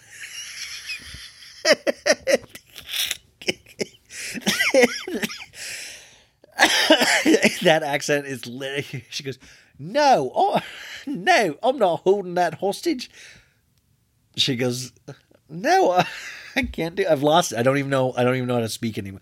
No, I'm not holding that hostage. I. It, she says, the last few years I haven't invited any you anywhere because my life has been bad. And Shannon goes, But did I invite you places? Yes, I did. And Shannon goes, Thank you. And Shannon goes, Why does one person do all the work? What a one sided friendship, in my opinion. And we cut to Emily and Heather watching this argument go down. And Emily says, Maybe they're working it out. And you can literally see steam coming out of Shannon's hair. She's like, just, you just overheating. And Heather goes, uh, so what's the problem exactly that they're talking about? Which Heather, that's what we're all like why are we in even in this? It is so confusing what any of this is, what it means. It's so inconsequential. Like just say fuck it, I'll invite you places. Great. Sorry. I love you. We've been doing this show for a while uh, Mazel Tov. You know, like th- this is such a non thing, and it's like you see these people throw themselves on a grenade of like this is going to be a plot line. I guess we got to stick to it, and it is so just doesn't mean anything. So, uh, you know, she goes, The thing that bothers me, Gina, is over and over and over again, you know, um, you know, I have tried to help you. And Gina's like, Yeah, you constantly bring up to different people that you put me in touch with my lawyer back in the day, three years ago. And Shannon goes, I did. And then in a talking head, Shannon's like, that lawyer stopped her from getting arrested in front of her kids. we get a flashback of this lawyer, Mike Fell, that Shannon put a word for in, you know, and we get to see Gina crying that day. It's like what I'm telling you, like another flashback. Like, I got it, you guys. I got it. Also, Shannon is, you know, she wasn't lit. They weren't like, the cops weren't literally like, get, get Gina's kids out here. We're definitely arresting her in front of them. No, it was just like, it was potentially gonna, kids were gonna know about it. Uh, Shannon goes, If Gina would have done that for me, I would be thanking her all the time, but I don't need that. Shannon's like, But I'm I'm humble. Um, Gina goes, I'm thankful for it, but it happened three years ago. We cut to Heather Dubrow, Dr. Jen, and Heather's like, yeah, the first time I met Gina, Shannon was in the car with both of us telling about Gina's divorce and her DUI, and Gina was right there in front of us. We get another flashback, you guys, of this exact same thing of Shannon in the car going, if I have one sip of alcohol, I'm not driving. Unlike Gina. uh, Gina goes, yeah. I uh, Heather goes, I have a Pete now. Or no, Heather goes, I have Pete now, which is her driver. And then Gina in this flashback goes, I have a Pete now too. His name is Uber. Waka waka. Um, and Gina's like, you know, with Heather, it's not cool for you to keep saying this stuff about me. Um, and Shannon goes, Well, why wouldn't you tell me that in the moment? This was months ago when I was saying this in front of you to Heather Dubrow. And Gina goes, Because I try to get over it, Shannon. I don't want to be mean, which I can totally relate to. You know, you know, when you're like sometimes the bigger person and you're like, I'm gonna let it slide. Like, are like, can we come to an agreement? Like, what are we are we supposed to confront it in the moment? Are we supposed to be nice? Like, I get so confused what the proper thing to do in these things are, because I get what Gina's talking about completely. You just kind of like are trying to you know, make everybody happy, you know, don't cause trouble, you know, deep down Shannon's not evil. Um, and Gina goes, You're not doing it to be kind, Shannon. You're doing it to self promote. And literally, you guys, at this point, if you freeze frame, you can see Shannon's capillaries explode in her like like there's veins but you like the inner if we so if we did like a pixar movie inside shannon's body it would just be the whole thing would just be just like fire and brimstone. Like you i just i i saw into the future it was like pitchforks it was horrible. And gina goes you're a self-advocator. You, you know you got a hero story about yourself and you see it through a fogged lens.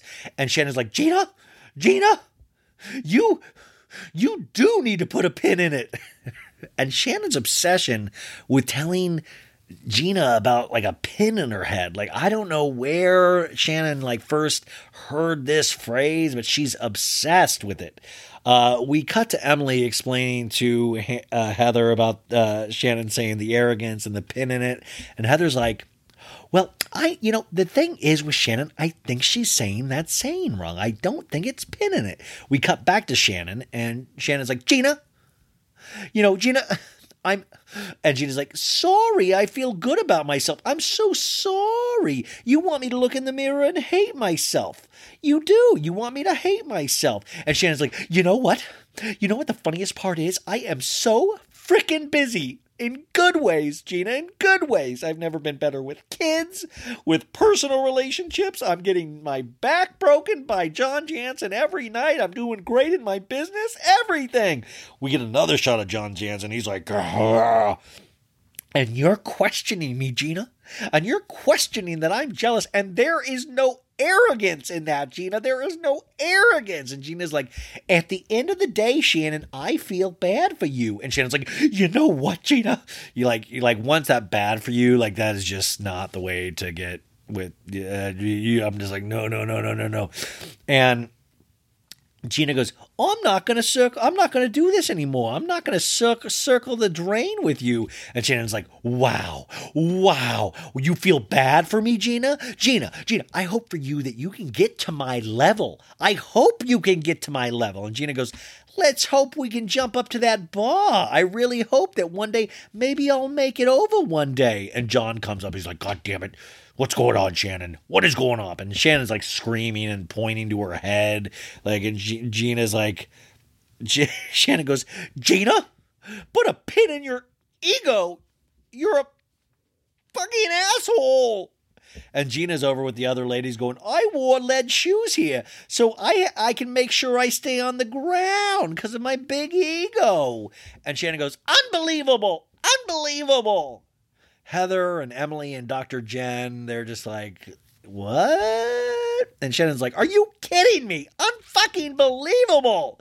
Shannon comes up to the girls and she's like, I've been nothing but fucking kind to her. I have been nothing. Like, I love when Shannon gets into her curse word phase of like her her emotions. Emily goes, Yeah, but Shannon, that night we had dinner. You know, you did say she was arrogant. Guess what, folks? We got a fucking flashback. We see the scene that we saw from a couple weeks ago with the pin. Fuck the pin. Stop with the pin. Um, and uh you know, when you question me and say, Do you have Shannon goes, Well, when you question me and say, Do you have friends, Shannon? That is arrogant. We cut to Heather talking to Gina, and Heather's like, You try and you try. You know, she said her perspective, you know, and, you know, sh- Shannon told me, Heather, that, you know, I, I don't know, they're just explaining what happened. And in a talking head, um, Heather goes, I think Shannon in ja- general is naturally a selfish person and has to work at being. Ex- oh, sorry, Gina says this. I think Shannon in general is a naturally selfish person and has to work at being excited for me. I hope one day um, she can get to my level, Gina says. Uh, Heather is taken back with what Gina's told her and in a talking head, Heather says, I'm so happy that Shannon is the happiest she's ever been, but why does she keep telling us how happy you are? You don't do that if you're so happy. We cut to Shannon, Heather, and now Noella, who is slinking around the party, and uh, says, I'm interpreting Gina's feeling uh, you're not being supportive of her. She, you know, she's, uh, she's a, you know, she's in a good spot, and we, you know, she doesn't feel that you support her we're hitting the same note again and again, you guys. That's what's frustrating about this show. It's like we've just seen the scene. We've been able to hear it from the horse's mouth, which is Shannon and Gina, and now we're going over to other people and explaining the exact scene that we just saw. It's not good. Um, and it said, What I would say is we got to New York. Oh, yeah. Heather goes, What I would say, she's talking to Shannon, is we got to New York and I was so excited. And then all of a sudden, Shannon is calling, and I'm like, Oh, she must be calling to ask about how my podcast went tonight.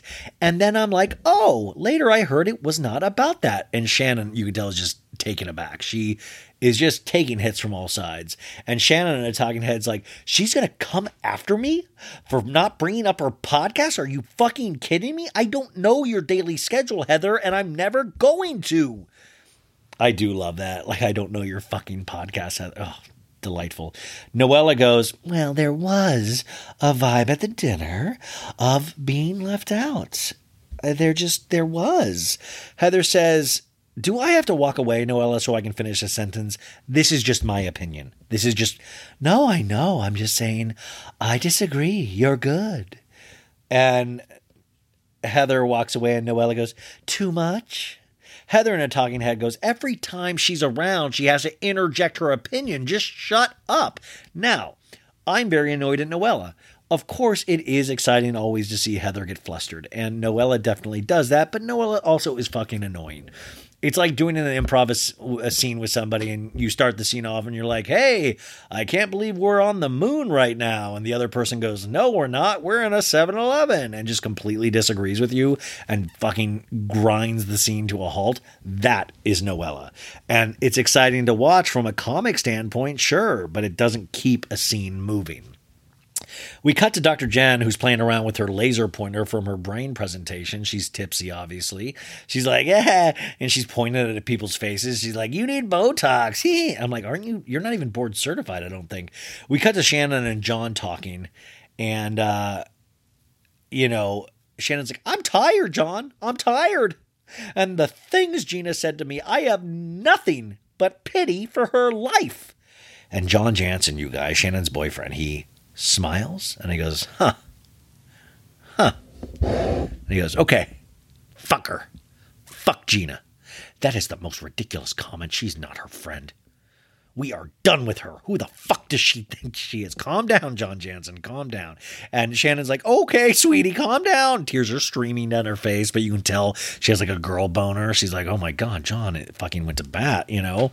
She's like, it's all good, John. And he goes, ridiculous ridiculous. And she's grabbing his knee, but you can tell she wants to be grabbing his manhood. Like it's like it's almost sexual in a way. I might be reading into this. I don't know. So we cut to Dr. Jen and she's talking to Ryan, R Y N E, and and she's like, "Do you think I made neuroscience understandable?" And he's like, "Yeah, fantastic. Uh huh. Should be a TED talk." And she laughs. She goes, ha, ha. And he goes, "Put that on TED." And she goes, "Thanks, man." And he goes, "Yeah, man." And she goes, "Can I have a kiss?" And he tries to do an air kiss. He doesn't want to actually touch lips. He's like, and she's like, "Kiss me like a husband." Heather comes up to Shannon and goes, "Can I grab you for a private moment?"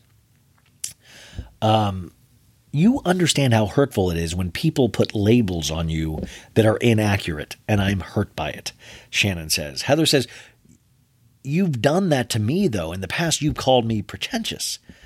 You've said a lot about me too, Heather, Shannon says. I was scary, angry walking out of a restaurant one time, remember? Guess what, folks? 2014, we got a flashback where Heather is we're seeing the thing that Heather just told us that we saw, you know, of Heather telling Shannon that she was very heated when you came out of the bathroom and you scared me a little, Heather said. And Shannon goes, "Actually, I'm one of the nicest people you can meet." And gave her that like first Shannon season when she was like just fucking like intense looking at all and there was no humor at all. Like remember when Shannon like we think Shannon's like a, you know, uh, sensitive and a ticking time bomb now. Wait, like go back and see first season. It was like there was something so bubbling on the surface there. It was just like she was just ready to snap at any given moment. Very exciting television.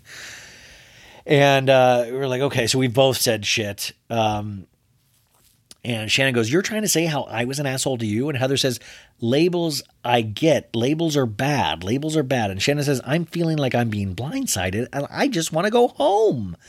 And I just wrote they are holding so tight to this argument, like this this whole storyline, and I just you know just don't have a lot of interest in it. Shannon says people keep having these conversations and they have it enough times. I'm a supportive friend, and that's it. And Heather in a talking head says, when you have to tell people that you're a good friend, that's a problem. You don't tell people you show people you're a good friend. New scene. We have shots of the streets around the OC. We cut to Jen's daughter Cece getting out of a car. They're there to see Dr. Jen's billboard. All the kids. Uh, the billboard's by a Raoul's shoe repair shop, so great. We cut to a gift store with Heather and her daughter Coco picking out a gift. We then cut to Gina, who's doing a walkthrough at her friend's house with Ryan, her marketing expert. They're talking about the setup for her face care thing party. And she's like, We got a swag bag. It's like Oprah good. We got to step and repeat. It's a big party. Then we cut to Noella with her dog. And she's like, No barking, no barking, no barking. We meet Kate, who comes to her door. And Kate, you guys will be uh, excited to know, she's a teacher of conscious relationships. A teacher of conscious conscious relationship. That's I don't know. You go to school for that. It's a very specific job title. It's a lot. And uh, Kate is sitting with Noella, and she's like, "You say you're going through a lot." And Noella says, You are truly my soul's translator. And uh, Noella goes, I'm a manifester. I just am. And in a talking head, she's like, I do ashrams, shamans, psychics. And there's like a, you know, they edit this kind of funny together tarot readings, Reiki, sound bath. There was that one time I did ayahuasca and had an experience, Arizona, Sedona. Oh, you can't leave out Texas. That's excellent.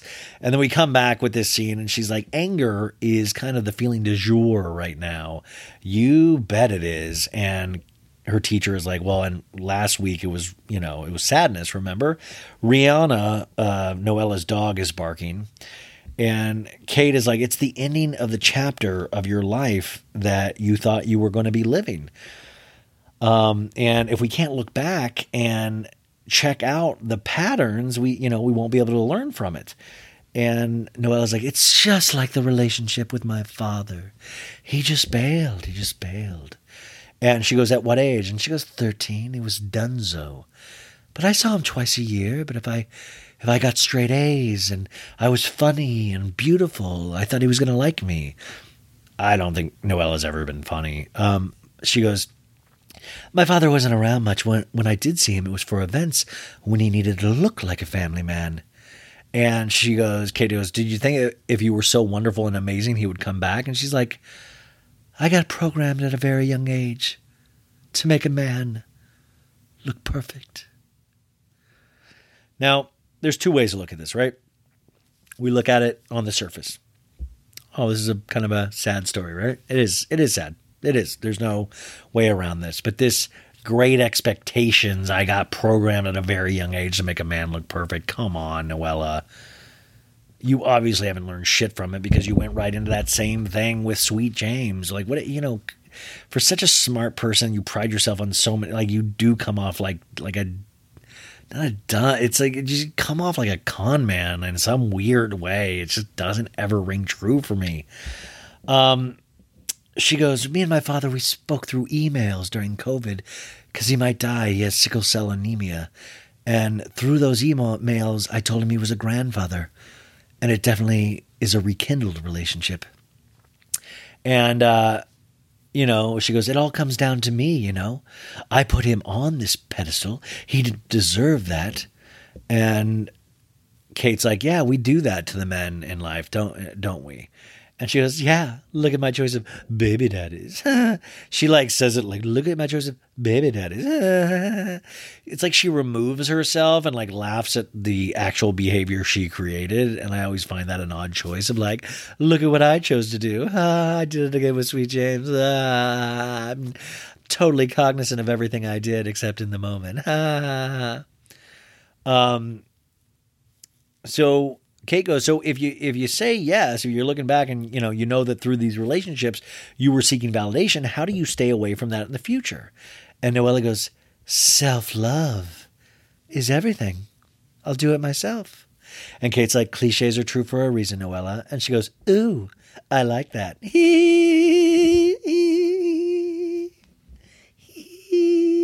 we get cuts of surfers and surfboards, and then we go to Emily, who is at Gina's door. She's coming to Gina. She's wearing like this weird white romper number, and she's like, I didn't know what to wear. And uh, this is the exorcism part of the show. And Gina's like, something is haunting me. It really, truly is. Ever since we went to that sweat lodge in Cabo, it has affected me to my core. I've been terrified. And Emily goes, You still have a demon?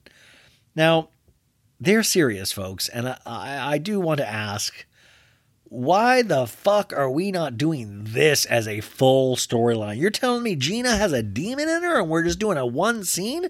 This can fuck fuck Shannon and Gina putting a pin in it. Let's get that demon out. Are you fucking kidding me? The Exorcist was a box office hit. Let's put like I mean, are you if we had a multi arc where Gina has a like literally we confirm there's a demon in her? You're telling me that's not one of the most exciting housewife storylines we're ever going to see her? Like Gina's tied up to a bed, and it's like you know, the the power of Christ compels you. The power of Christ compels you. No, I can't be. I don't know why she turned into Brittany right there, and um, Emily's like, Sage, we need a Sage. We need to get someone in and fix it. That was in a flashback scene. And so we are getting uh, a, uh, a person that is an exorcist coming. And Gina's saying she's been hallucinating and seeing things.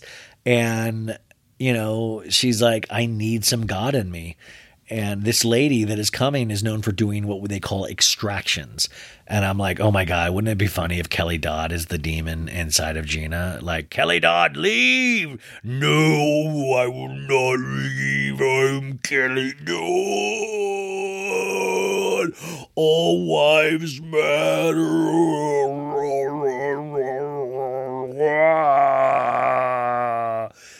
Kelly, we'll put you on a season if you leave Gina. Okay, I'm out. Um, Gina goes, Where does one do a healing? And they're in Gina's little condo.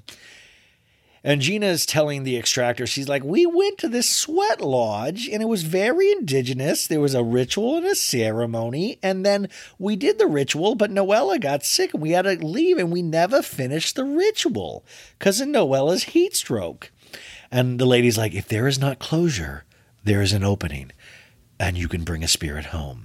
And Gina goes, I don't want it in me. And all of a sudden, and the lady's like, We're going to be pulling this this out of your mouth. Is that okay with you?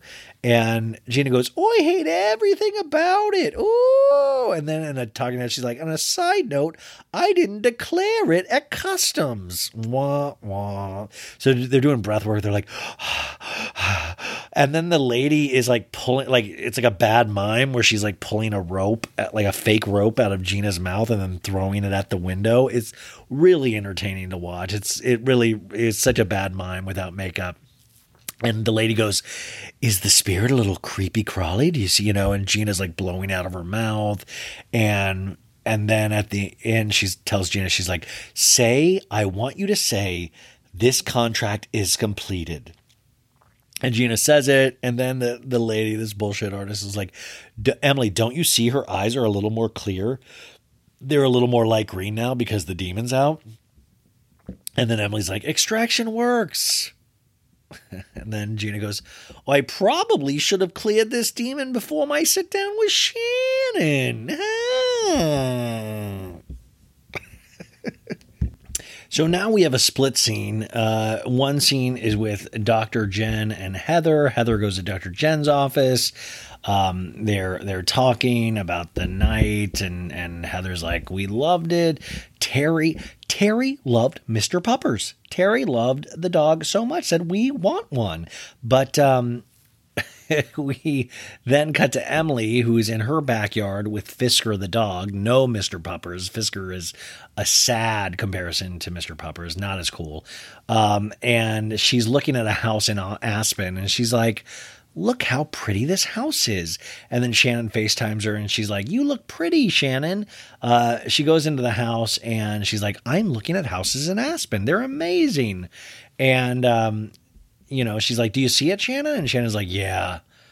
And then we cut to Emily getting a facial with Gina saying, We need to go somewhere, but not like Cabo. Maybe mountains and palm trees will inspire us all to get along in Aspen. So it's just ridiculous, you guys. Like it's like another flashback in a scene of like we like I, I, didn't need that you brought it up when you got a facial with Gina and that's you know like it's getting ridiculous.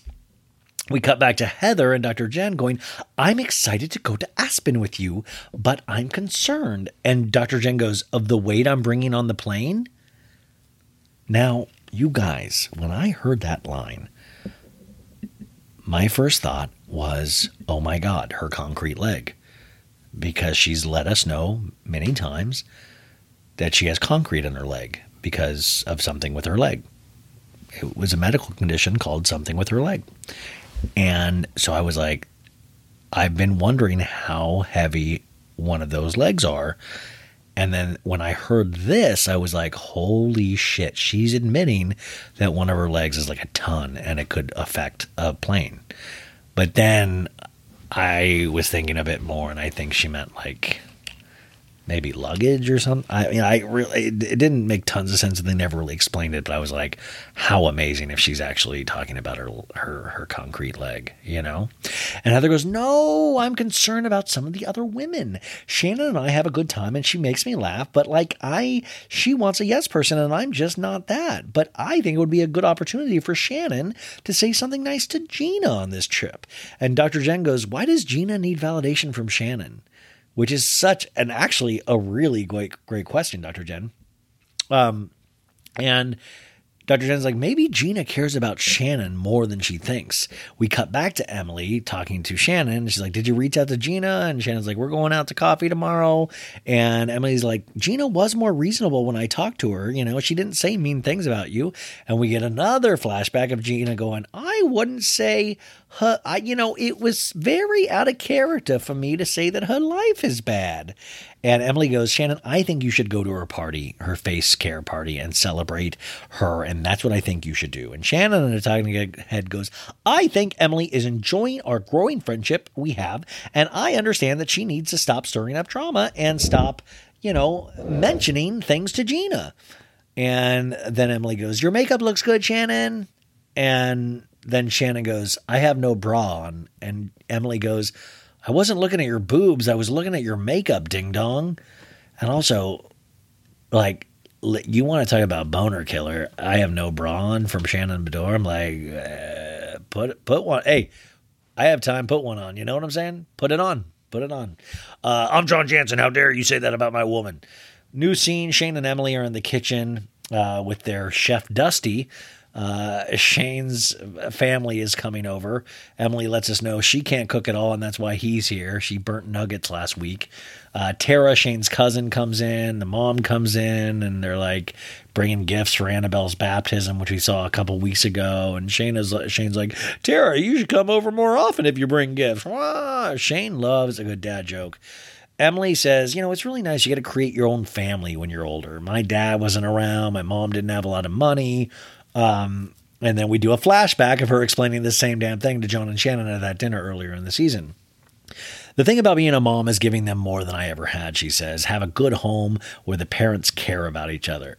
I love that. Um, and Emily's telling the people at the table, she goes, You know, for our family photos this year, we're going to do a wedding photo shoot.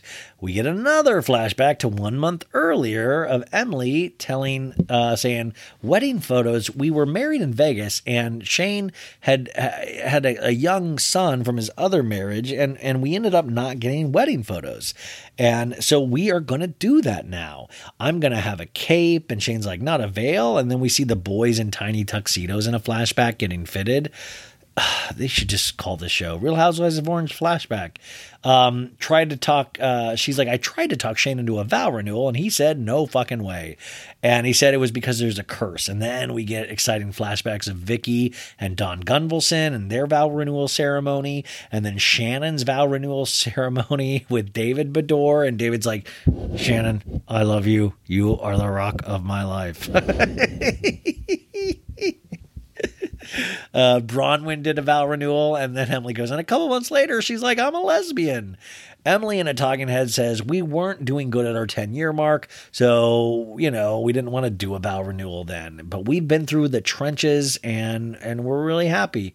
And she's like, I'm starting a new trend wedding photo redo. You are not starting a new trend, Emily. I can guarantee you that. Um, they do a cheers to family and living a long, fulfilling, happy life and cheesecake, the mom says. And Emily goes, Yeah, cheesecake. Cheers. New scene. We get some dog walkers. We see Noella getting her make or doing her own makeup. Nancy, her mother, is sitting there watching, and she's like, I'm gonna cry all my makeup off. I'm holding my stuff together, but I know that soon I will see some of the ladies because, you know, you get some bad news. And, and I talking head, she goes, We just got some very bad news that my father passed away. And I, we know that he passed in his home that he loved in Hawaii. He was alone. As sad as it is to found be found dead for days on the floor of your house, but at least he wasn't tied up to machines. We got a letter from an ex, ex uh, for the executor of his estate. And it's a weird place because I want to defend him and love him, even though we had a weird relationship. And mom is, says, just uh, it's just very sad he never got to meet his grandkids. I also love Noella's like as sad, as, uh, you know, and it's sad as it's to be found uh, dead for days on the floor because you were alone. Like I, I just felt like she was gonna get like naked with his tiny wiener hanging out. Um, Noella says, you know, I don't feel bad for me because we had a, a, lifetime where I knew him. I wasn't looking for a deeper relationship for us, but I wish my son had got to meet my father. I don't have a lot of regrets, but I will always regret that. She is crying in a talking head saying, because I would have made it happen. I was so protective of my son. I was scared my father would hurt my kid the same way he hurt me. In hindsight, I wish I could have worked through that. And then the mom and daughter hug.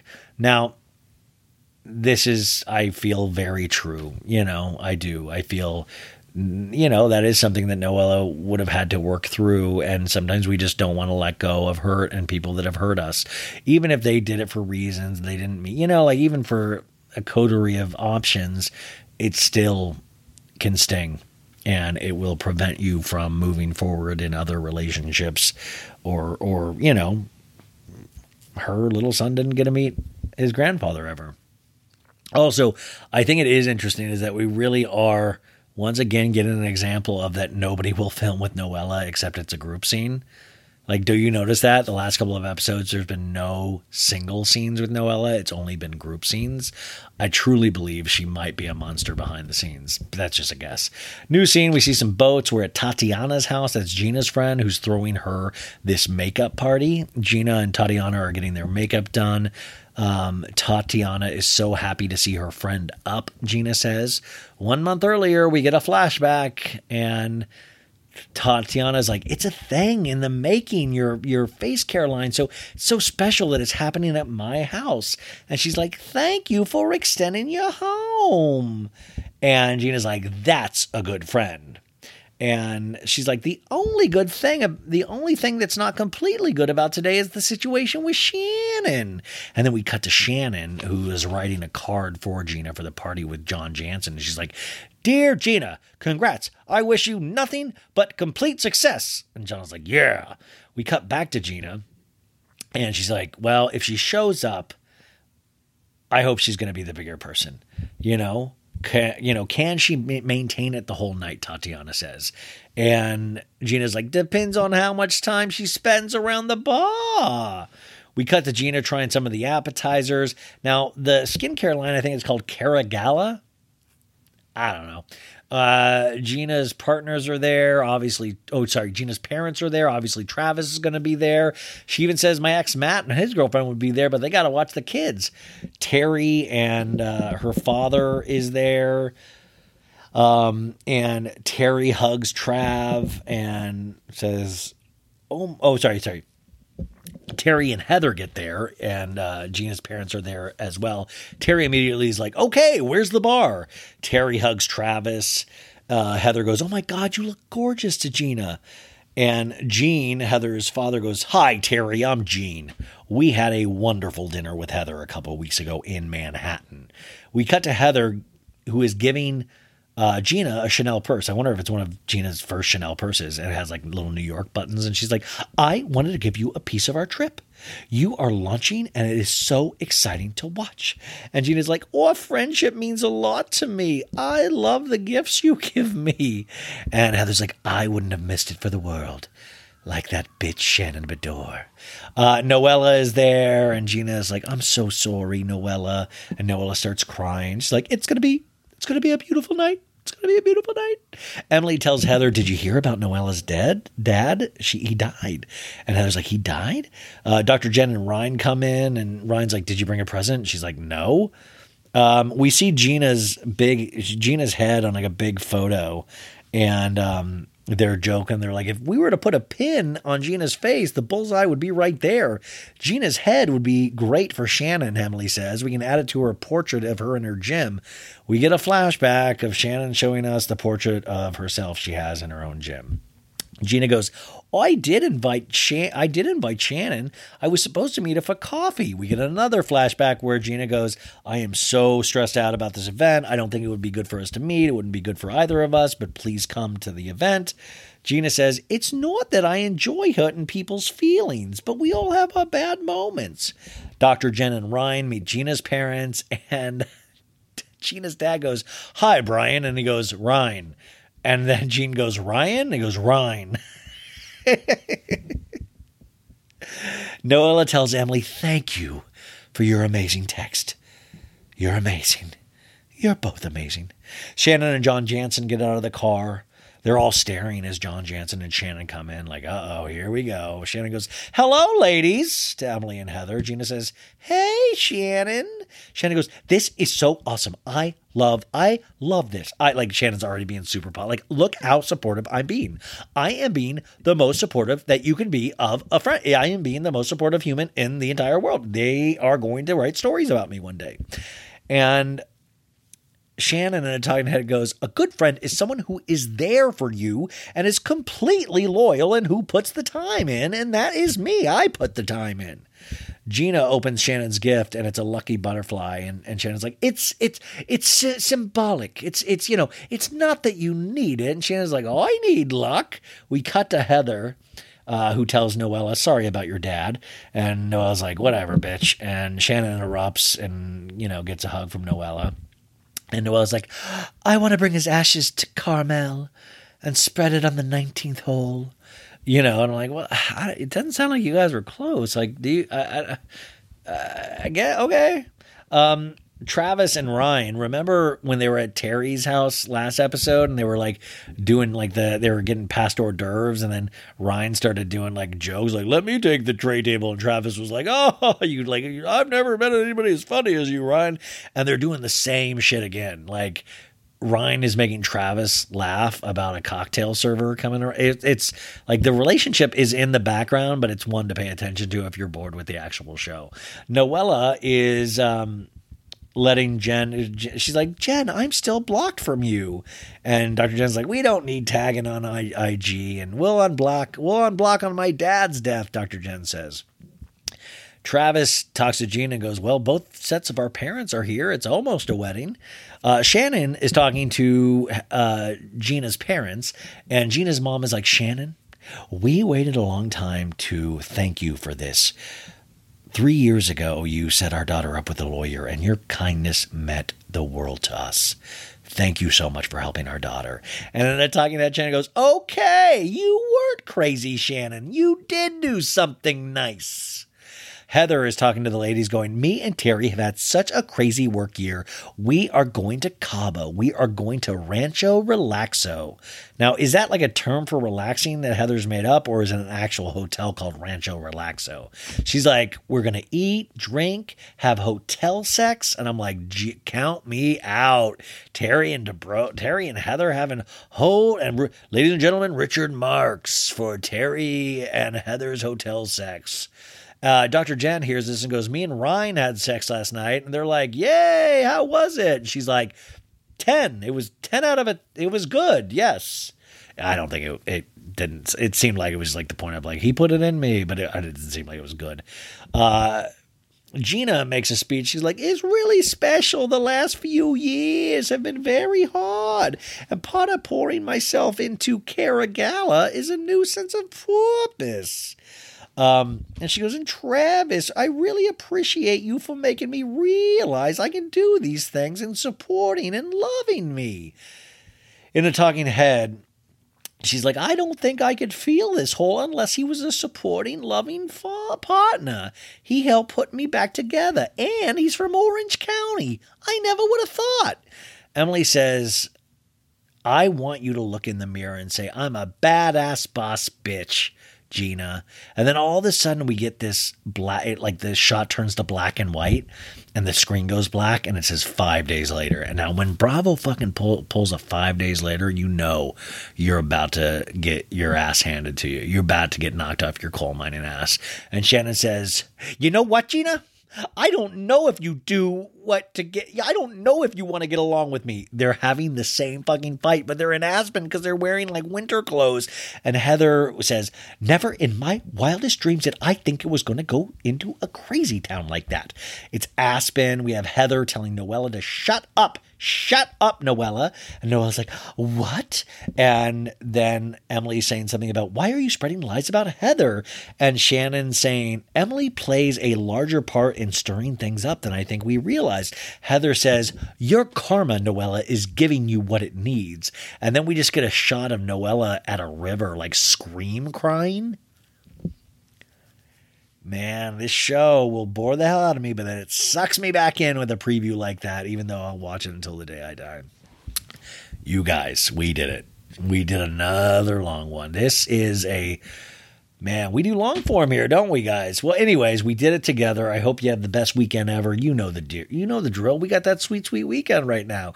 I'll talk to you guys bright and early on Monday. I'll be releasing Patreon episodes this weekend. Uh, I get I get a hair. Hey, if you guys could put a good thought in the air for me to get a good haircut and beard trim, I get headshots on Tuesday, so it's imperative. Last time I did, uh, I did that. Remember, I got a hair trim and a beard trim, and then I dyed my beard, and that's when my face blew up. So, think good thoughts for tomorrow. Let's hope it all. Let's hope it all works. Um, and if not, let's hope the hospital has a good Wi-Fi signal. Have a great weekend, you guys, and I will talk to you bright and early on Monday. Bye. Betches.